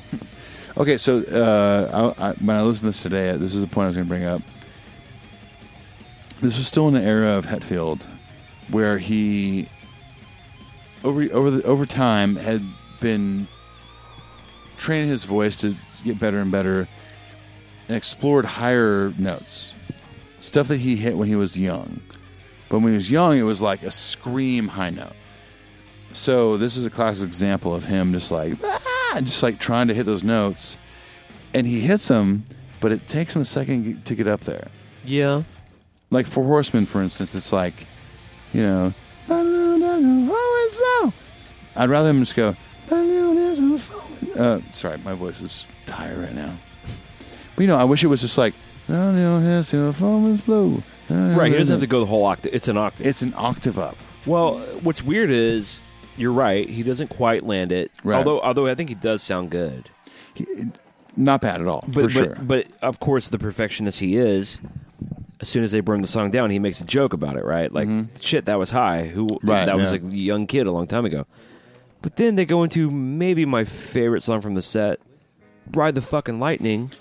This is where I feel like they he- really locked in. He does all the high notes. Great on that. He does. I don't know. Damn it, it ain't right. So he does those like the beginning of each couplet Yeah. of the verses, Yep. which are super high. Which, Very. which in recent years he's not been doing. uh, To your point, he does. So I don't never know. oh, Damn it, it ain't right. He doesn't tr- Yeah, do which the is, octave, which is fine too. But, it's back almost then like- he was doing that. But it's almost like him struggling through the Four Horsemen warmed his Yeah. voice up, Yeah. and then he kind of nails the ride the lightning shit. I feel like when they when they when they play Ride the Lightning, like they've kind of settled into like cruise control. Like this is where they're sounding good. it's just every time I hear that song live, I'm reminded why it's my favorite record because the fact that that was their second record out of the gate, Yeah. and to me, to me, uh, Four Horsemen is the closest thing that comes to the complexity of the song "Ride the Lightning" Right. Yeah. in terms of the parts, the solo, the lyrical depth of it. Mm-hmm. And you know, maybe there's a lot to say there for Dave there because Dave co-wrote, Dave kind of wrote Four Horsemen musically, and he be- is responsible for several riffs in Ride the Lightning, Right. Yeah. I better get credit on that. which bums me out because I think he's a super butthole. Is he? He, he is. Yes, he to is. quote my favorite band now, Ghost, he is. Um, I just think the solo to Ride the Lightning is a crowning achievement in Kirk's Mm-hmm. Yep. career, One hundred percent. One hundred percent agreed. and he would go on to do so many uh, bl- bl- uh, just things that stand out to me: uh, Master Puppets, Damage Inc., Blackened, Dyer's Eve, Unforgiven, Unforgiven Two, even is a great solo. Um, but Ride the Lightning is almost like the wake-up call from Kill 'Em All to Ride the Lightning. That Oh, yeah. solo. It's like oh, it starts with the here's Kirk tapping. Hammett. Yeah. It starts with a tapping. It does very melodic shit. Then it does Yep. a shreddy shit. Then it does that. Yep. Those big hammer-ons, Love and it. pull-offs. It's awesome. All right. This is, it was almost like Kirk, Kirk's graduation, It- or it was Yes. it was acceptance into the band. Yes. Like you do your thing. Totally. Dave did this. You kind of pulled some of that. and We, we did need you your to own learn thing. the first 16 bars and then do your own thing. Exactly. This Right. is your time to shine. Yes. And this song is And, perfect example. Of and that. Kirk has several co-writes on Lightning. I mean, Yeah. Mm-hmm. you know, he, the the heat he brought to Creeping Death. Well, we've said this before. that Even if it was just Creeping Death, let alone the amazing bridge riff to Damage Inc. And, Right. and he brought a lot of heat to uh, Puppets and Disposable Heroes. But Have you Inner heard of Enter Sandman, Sandman? Enter Sandman is the biggest pass in metal you can ever get. I mean, he wrote the main riff. He wrote the main riff to the most ubiquitous metal song of all time. Real quick. You ready for it? Yeah. I'll be there for you. That's the Marcy Playroom version. I mean, that's you can't fuck with that. No, it's the best. You can't. Well, it's the best. Dude, it's their biggest song. They're sellouts. No, No, you're stupid. you're stupid. You're you're a you you are a, a s- a dummy disguised as a quote unquote true. That's my personal opinion. If you don't like it, s- quit listening to the podcast. I'm tattooing that on my leg. But Ride the Lightning is just for me such a hallmark, and to see them do it live all these years later and Yeah, still of kill it, course. it's a big treat. They go into kind of a Kirk solo, which kind of seems to be an excuse for James to take a break. Yeah. And what's weird is on the video, which you can see online, it's like his audio is not coming through in the house, but you can tell it's coming through in his ears because he keeps ripping. He's like ripping like Mm-hmm. Right. nothing's wrong, but you can't hear anything. Yeah, exactly. It's weird. and then I don't know. I don't know if that's a big Mick thing or whatever. Audio finally comes through.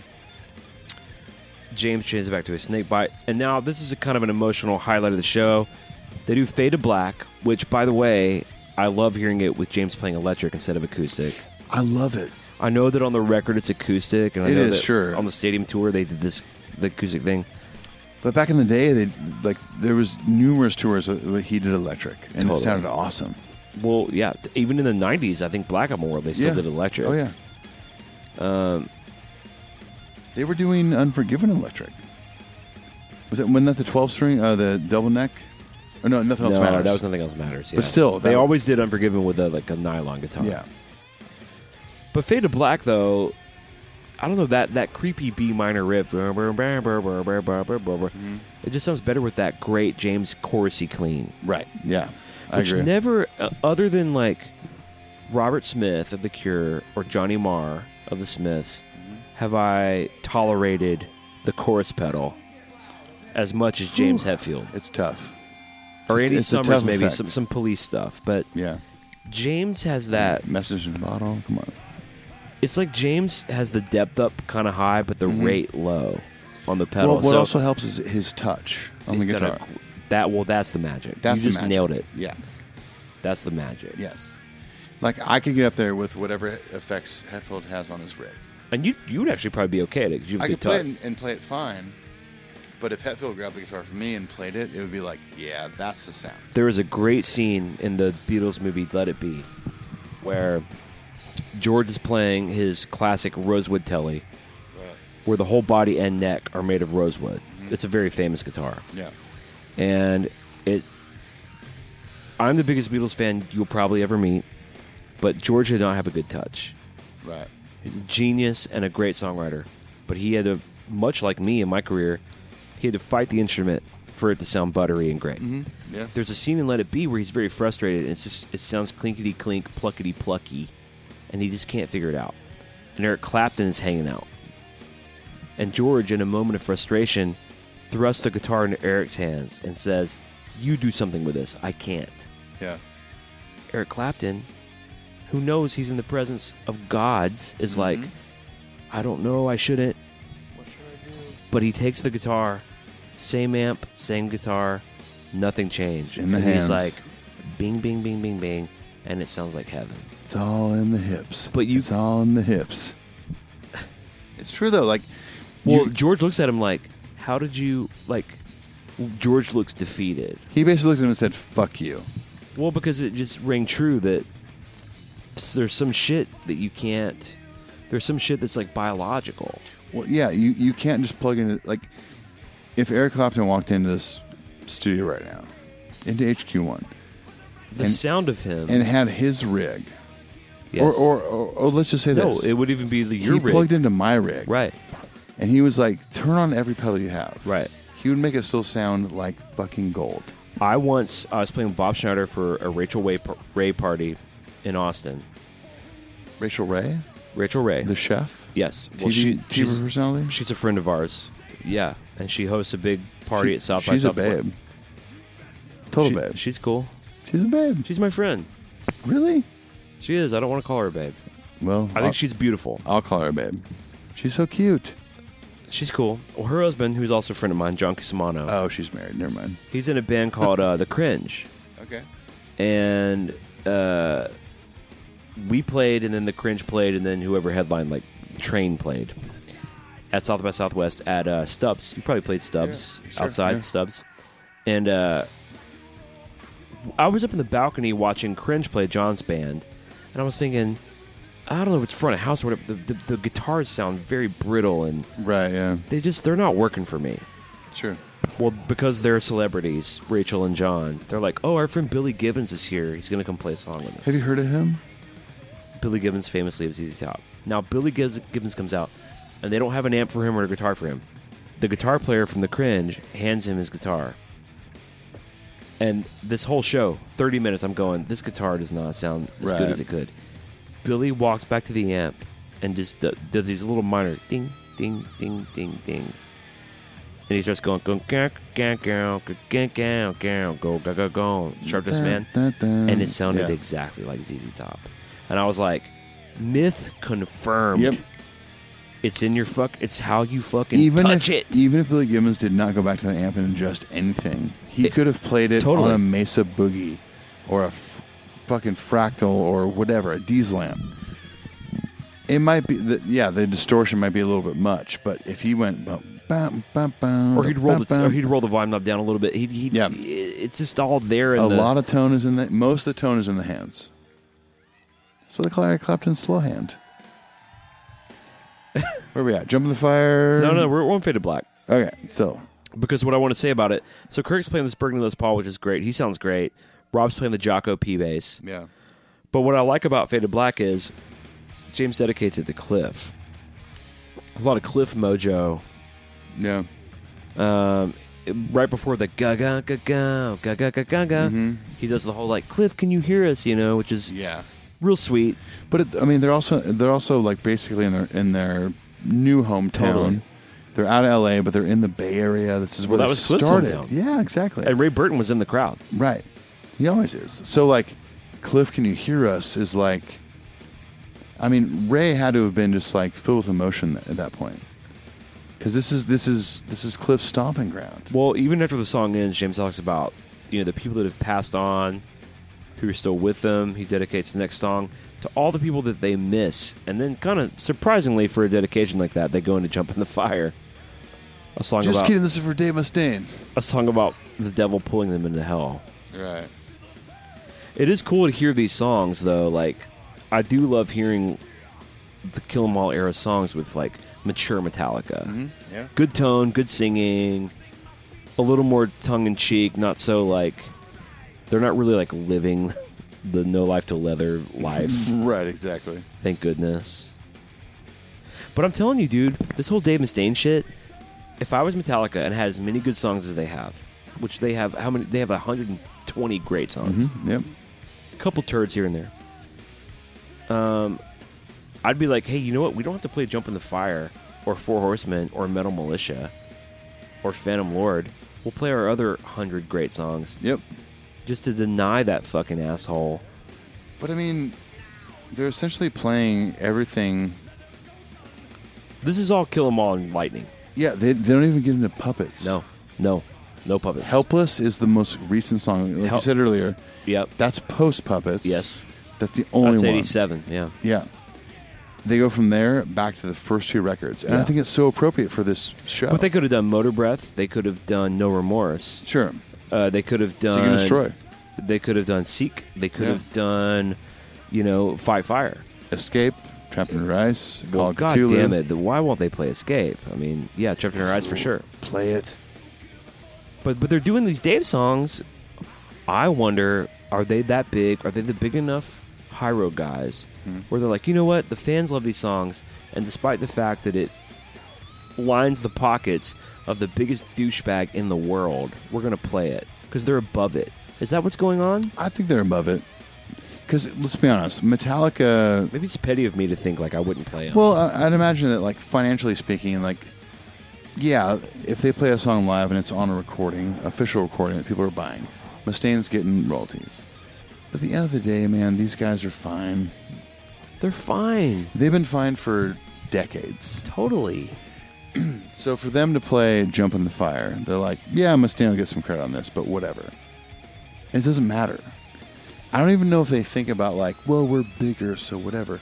I think they're. I think they don't think about it.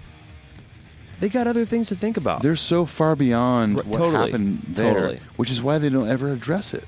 Totally. They don't respond to Dave. Because they got other shit going on. When Dave's like, "Ugh, I don't get royalties, blah, blah, whatever, they're like, this thing didn't come out because we hit a pickle. That's not happening. we hit a dickle. We hit a dickle. Hey, how about the Kill 'Em All thing? Which Dave signed off on, apparently. I just don't get how he. Well, not to go back to this, but I just don't get how he can be like, no, that I need credit for Metal Militia. You had no problem with it all these years for Kill 'Em All, you fucking cocksucking Mm-hmm. Yep. hypocrite fuckhead. I think our boys in Metallica, specifically Lars and James, have constantly taken the higher road.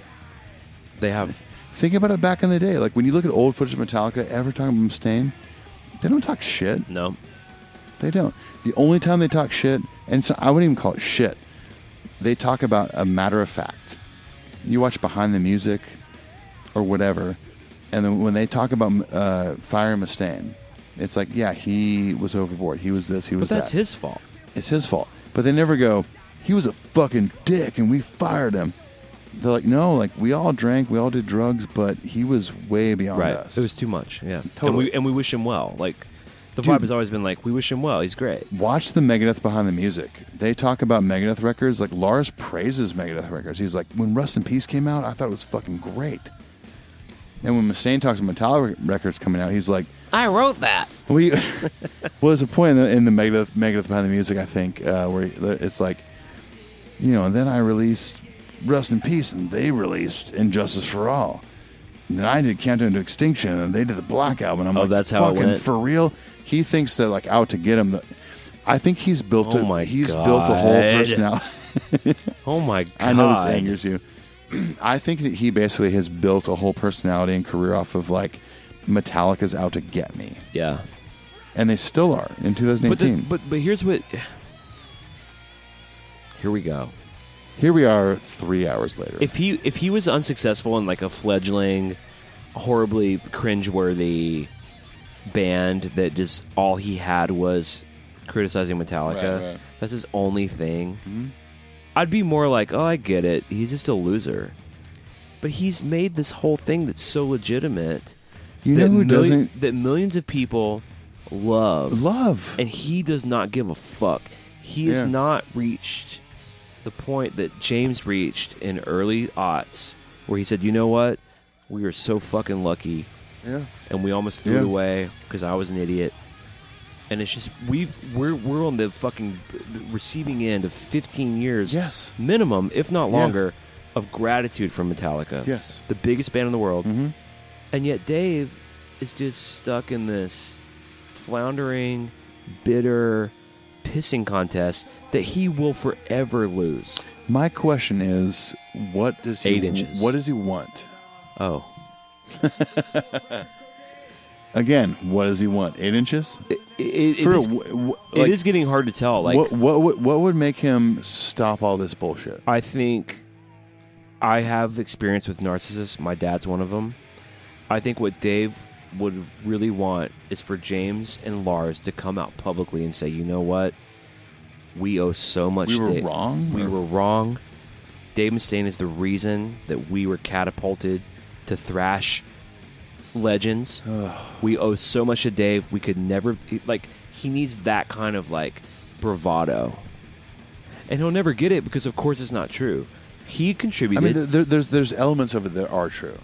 right? He, was a contri- big part of certain things, of course. He was well. He was a part of a big wave that was happening. Sure, of course. But to t- insinuate that without him, Hetfield couldn't have been Hetfield is Bull- bullshit. is fucking delusional. Dave at one point also said during, when Metallica inducted in Rock and Roll of Fame, he said something along the lines of like, "If I'm not inducted with them, like it's bullshit."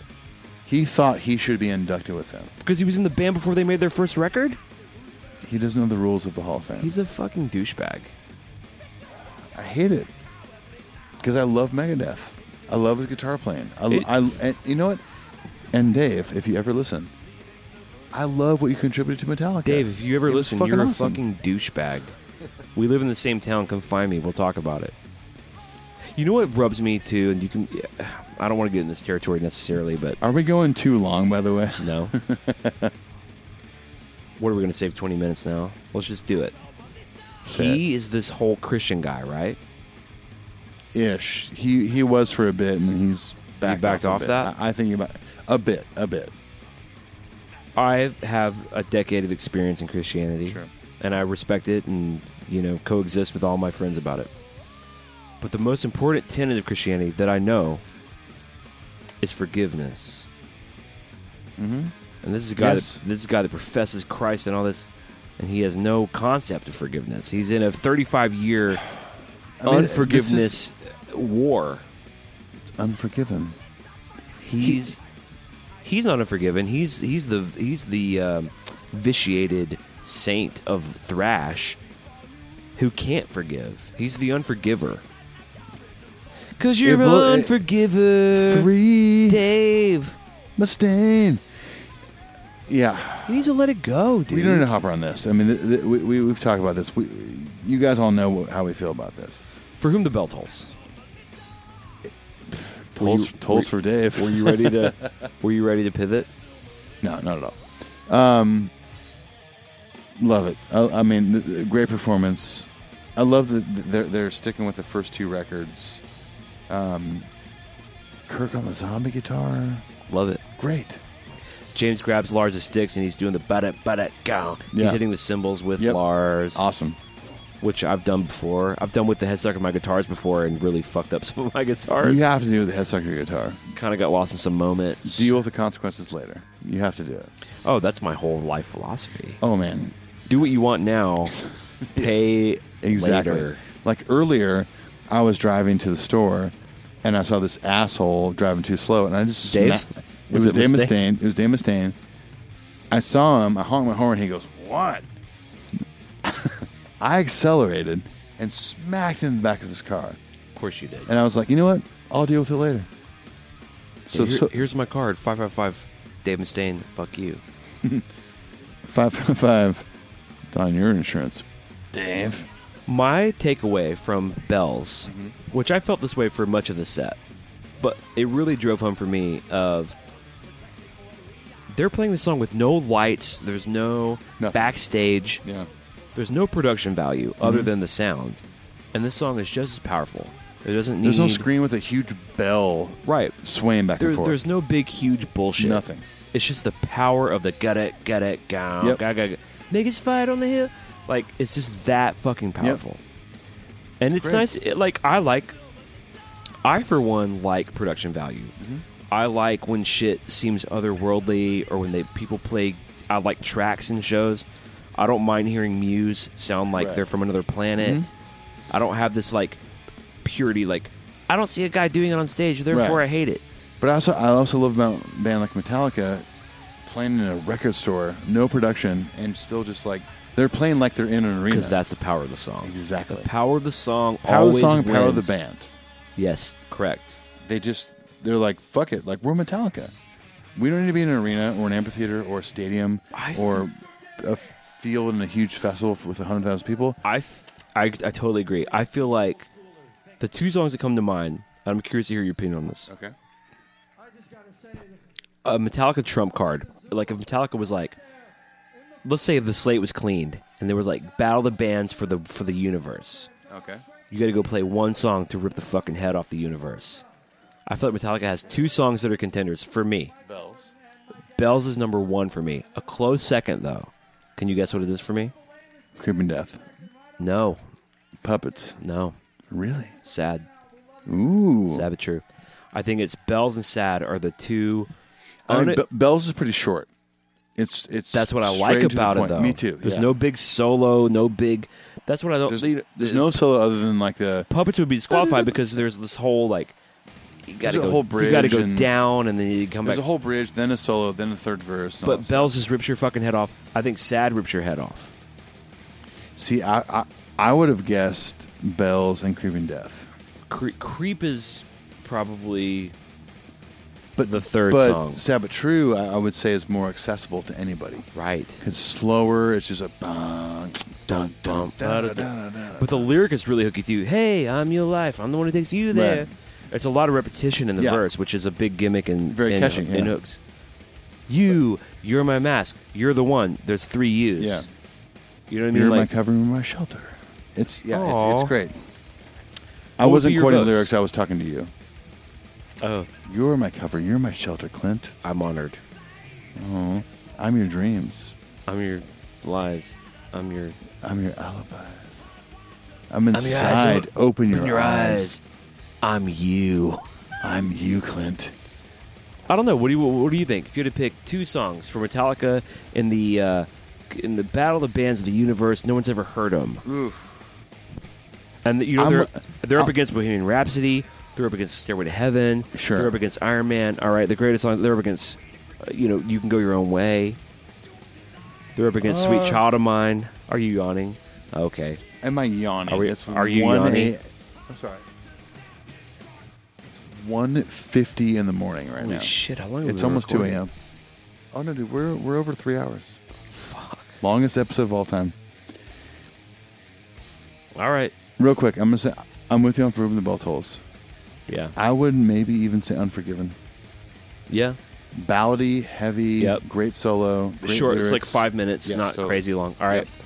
The thing I like the most about the end of the song is they sort of tease Saint Anger. Yeah. Uh, James makes a uh, joke about the snare, and Lars is going ba da da da da ba da ba, and they start fucking riffing on "Dirty Window," Yeah. which I'm into "Dirty Window," dude. Sure.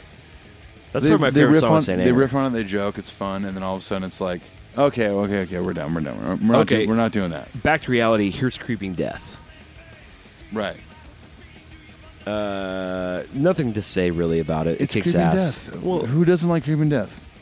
If you don't like Creeping Death, stop listening to us right now. if you don't like "Creeping Death," what do you like about Metallica?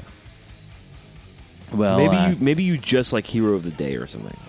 uh, I like uh, Hate the Lights, and that's it. Oh, there are people who like hit, hit the lights but don't like creeping death. You're insane if you do. Oh my god! I How hope about I this? never meet that person. I would like to issue a challenge to all of our fans. yes. If you don't like Creeping Death, email us. Nothing long, no explanation. Just say subject title: I don't like Creeping Death, and then in the content, just say it's true. That's it. Don't no story needed. I- I just want to know if we have people listen to us that don't like Creeping Death. That's insane. Well, now here's one of the most, in my opinion, one of my least favorite Metallica songs, and not because it's bad, but one of the most exciting moments of this record Mm-hmm. is they close out the show with a super rare gem, Metal Militia, Yeah, which I think is just like a treat. it's a treat. Thi- another sounds another great. another classic example of them playing their hometown area, record store day. They've already gone through just two records. That's it. Nothing even on Master of Puppets, but Metal Militia. It's like you like they're on stage going like, "This is the Metal Militia. This is us." Totally. Like, how do they not play Battery at this, or Puppets, or Damage Inc. or But even that, Blackened or One. They even- didn't play One. yeah, oh, oh, yeah, blackened or one or And Sandman. They didn't do any of that stuff. Ah, I love it. sad. I know it's so cool, right? to me it was it was them going okay we're ambassadors ambassadors of record store day it's all about old school vinyl they kind of just stuck let's to that play theme. let's play let's play that era yeah, like early like early metal vinyl era it's almost like though if they were going to open up with a cover like "Helpless," they should have done like "Am I Evil" or something like an earlier cover or Blitzkrieg or something or um, not It's- Blitzkrieg, but um, it's tough to think that the, the, the whole intro with helpless was was planned it it, it probably was had to be that it that sounded like it wasn't it was like hey what's up Boom, go right into the right into the drum thing and then Yeah. just go right into the song yep. but Well, let's talk about Hardwired. So then they, they the the disc is rounded off with the debut of Hardwired, which was Minneapolis. Minneapolis. This was uh, the first time they ever played it live. And also, a side note, um, since then, the intro was a tape. As we know, there's like the Metallica tapes, Yeah, um, the intro tapes. Mm-hmm. This one, it was Just actually, the kind them, of the snare drum. blah, blah, it was blah, blah, actually blah. them playing. Oh yeah. And I thought it was awesome. at the I mean, U.S. Bank Stadium in Minneapolis. It was the first show there, yeah. right? August twentieth, twenty sixteen. fifty thousand people. No big deal. No big deal. They weren't even on tour technically yet. They're like, hey, we're gonna do a show here. Well, for, It's a new for- stadium. For Let's all of do us it. who've been on the ride, that was kind of that was the kickoff of basically the kickoff of the hardwired cycle. I mean, that was the first time, like all of us were sitting around and all of a sudden online, like, holy shit, they debuted Hardwired. This is amazing. Well, Volbeat opened, and which we saw them. Wait, I don't know. Did we see them in? Det- I saw them in St. Louis. they were on they were on most of the U.S. tour last year. They were pretty good. All right, They're pretty good. Whatever. I like them better than Avenged Sevenfold. Now, all right, did we do it? We burned it down. It's a great look. We're lucky to have a disc three like this. I'd rather have it than demos, than meandery demos, Yes, because this is a disc three that I put on all the time. Lords of Summer is fast becoming a very special song to me in my Metallica fandom. I like I said before, I still wish that was on the actual CD. Yeah, it, it just it would have made a lot of sense. even if they made it at the last track. Well, you can't really Nah, you spit. can't really fuck with Sweat Nah, Alone. spit- spit's Or let's it. let's just say like throw it somewhere in the middle. Add an extra song to it. This could have been such a great addition to Hardwired. I get why you didn't do it. The song been around for a while. You already played it live. You already released a demo version of it, but it's How fucking about call awesome. the record still hardwired to self destruct without the dot dot dot, which I hate that. I don't love it. make Hardwired the second track, the titular second track. Oh. Call it Hardwired Self Destruct. Make Lords of Summer track one. Ooh. Ba, ba, ba, da, da, da, da, da. Great Da-da-da-da-da. intro. Great intro. Da-da-da-da-da. Yeah. All right. Well, I don't know. it's a great third disc. We're really lucky to have it. The Hardwired cycle has been a uh, rejuvenating time for all of us. I think we're all as excited as we've ever Mm-hmm. Oh, yeah. been. Oh yeah. Because how how bum how much of a bummer would it be if our favorite band kind of made a shitty record that we're like, it'd be like Kit, like you know, Kiss has made a couple of recent records A couple. with Monster and uh, Sonic Boom that weren't great. We kind of Right. had to like pretend to rally around them Sure. just so they could go on tour and play all the songs we love. That's not the case with Hardwired. I mean, No, not even they're close. playing Not even close. they're playing a lot of these songs live, Yeah, most of them. and anyway, we want to round out the episode with announcing the winners of our monthly Patreon contest. What? We got five gifts. We're gonna announce the winners now. Now, if you want to get on the ride, we're gonna be doing this every month. You can go to patreon.com slash metal Gear Yep. podcast. Do it. You're gonna get the Lunar Satan tracks, the the EPs, right? And other nice things. Oh yeah. Some of Ethan's uh, pubic hair we're putting into What? petri dishes and Oh yeah. You, oh, you're getting Oh, that the for Future sure. Image Project. You were getting that for sure. All right, so here are our winners. We're going to announce them. All right, um, the fifth prize, our puss head twin flaming skull hockey puck. Badass. And we we chose these randomly, by the way. These are not based on who's given the most money or how long. These are completely random. Right. There's there's this, and then once you okay, here's some other stipulations. If you win the gift and you don't want it and you want to pay it forward, we put the gift back into the queue. Correct. And we put you back into the queue as a potential winner. Mm-hmm. So if you hear your name and you want the gift, email us Patreon winner. I won the Pocky Puck. Here's my address. If you don't want it, Hey, I won the thing. Pay it forward. Put me back in the queue. yes, exactly. Now, the winner of the hockey puck is Colby Landis. Colby, You did it. I know Colby. Oh, really? Yes. Really? Yeah, he was at our anniversary party. Okay. He's an old friend of mine. Now, Well, he he won. I will note anyone else out there that was hoping to win, this is not rigged. Clint actually like went through. I didn't know who. I don't know who the winners are. He didn't even know we were doing this until I got to his house. It's true. So I, Co- yes, Colby's a friend of mine, but I didn't know he was going to win. So Okay. congrats, Colby. Our number four prize, which is a Load era poster, which is like the Godfather scene on the back of Load where they're all smoking stogies, which is one of my favorite images of Metallica. Mm-hmm. Oh, yeah. This is a big poster. The winner of that is Chad Hogg. A good friend of mine. I'm just kidding. All right, Chad. Chad Hogg. All right. Yeah. I hope you put it up in your bedroom so you can see it before you go to bed every night. Our third prize is a sealed Beyond Magnetic compact disc. Sealed. What? Seal sealed it. Kiss from a rose. Sealed. I've been kissed by a ro- rose. The winner of that prize is Dylan Himes. Dylan Himes. Himes. Congrats. Congrats, Dylan Himes. You did it. Despite all odds, you did it. Our fourth prize is a sealed, once again, Kiss by a Rose on the Grave um, DVD of Pride, Passion, and Glory, Three Nights in Mexico City. And this winner is Kim Bernstein. Congratulations. Holy shit, Kim, you did it. Our number one prize is a very coveted and rare Captains of Crunch poster with embossed signatures of the band. They didn't sign it, but it does have Right, the signatures right. of the band. Donated to us by our friend Tiffany. And the winner is our friend Christopher Yurgis. Congratulations. What? You did it! You're the best around. I'm on the reins of Africa. Sure as Kilimanjaro rises like I've been kind of Olympus obsessed with above that the Toto song recently. Serengeti. All right. Congratulations, Chris. All right. Congratulations, to everybody. That was awesome. If you guys won, email us at metalpodcastshow at gmail.com with your address and say, I won the thing. yeah. No one lie about it. Don't try to trick us. Well, d- it doesn't make sense.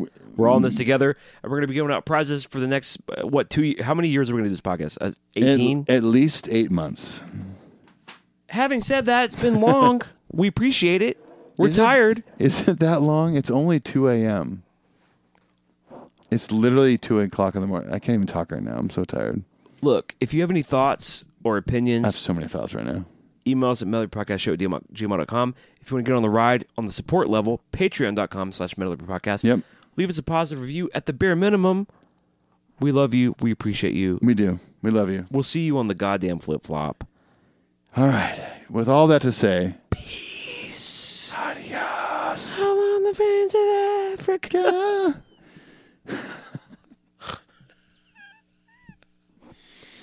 I don't want to close my eyes. I don't want to fall asleep because I miss you, babe. I don't want to miss a thing. Even when I I dream dream of of you, Oh, the I'm sweetest tired. dream would never do, cause I still miss you, Did babe. you say the Swedish name? Your Swedish main. Your Swedish name. Is this post episode shit? Or we can go ahead and say again. Peace! Adios. If you were our advisor, what would you say? And then I would say, delete that.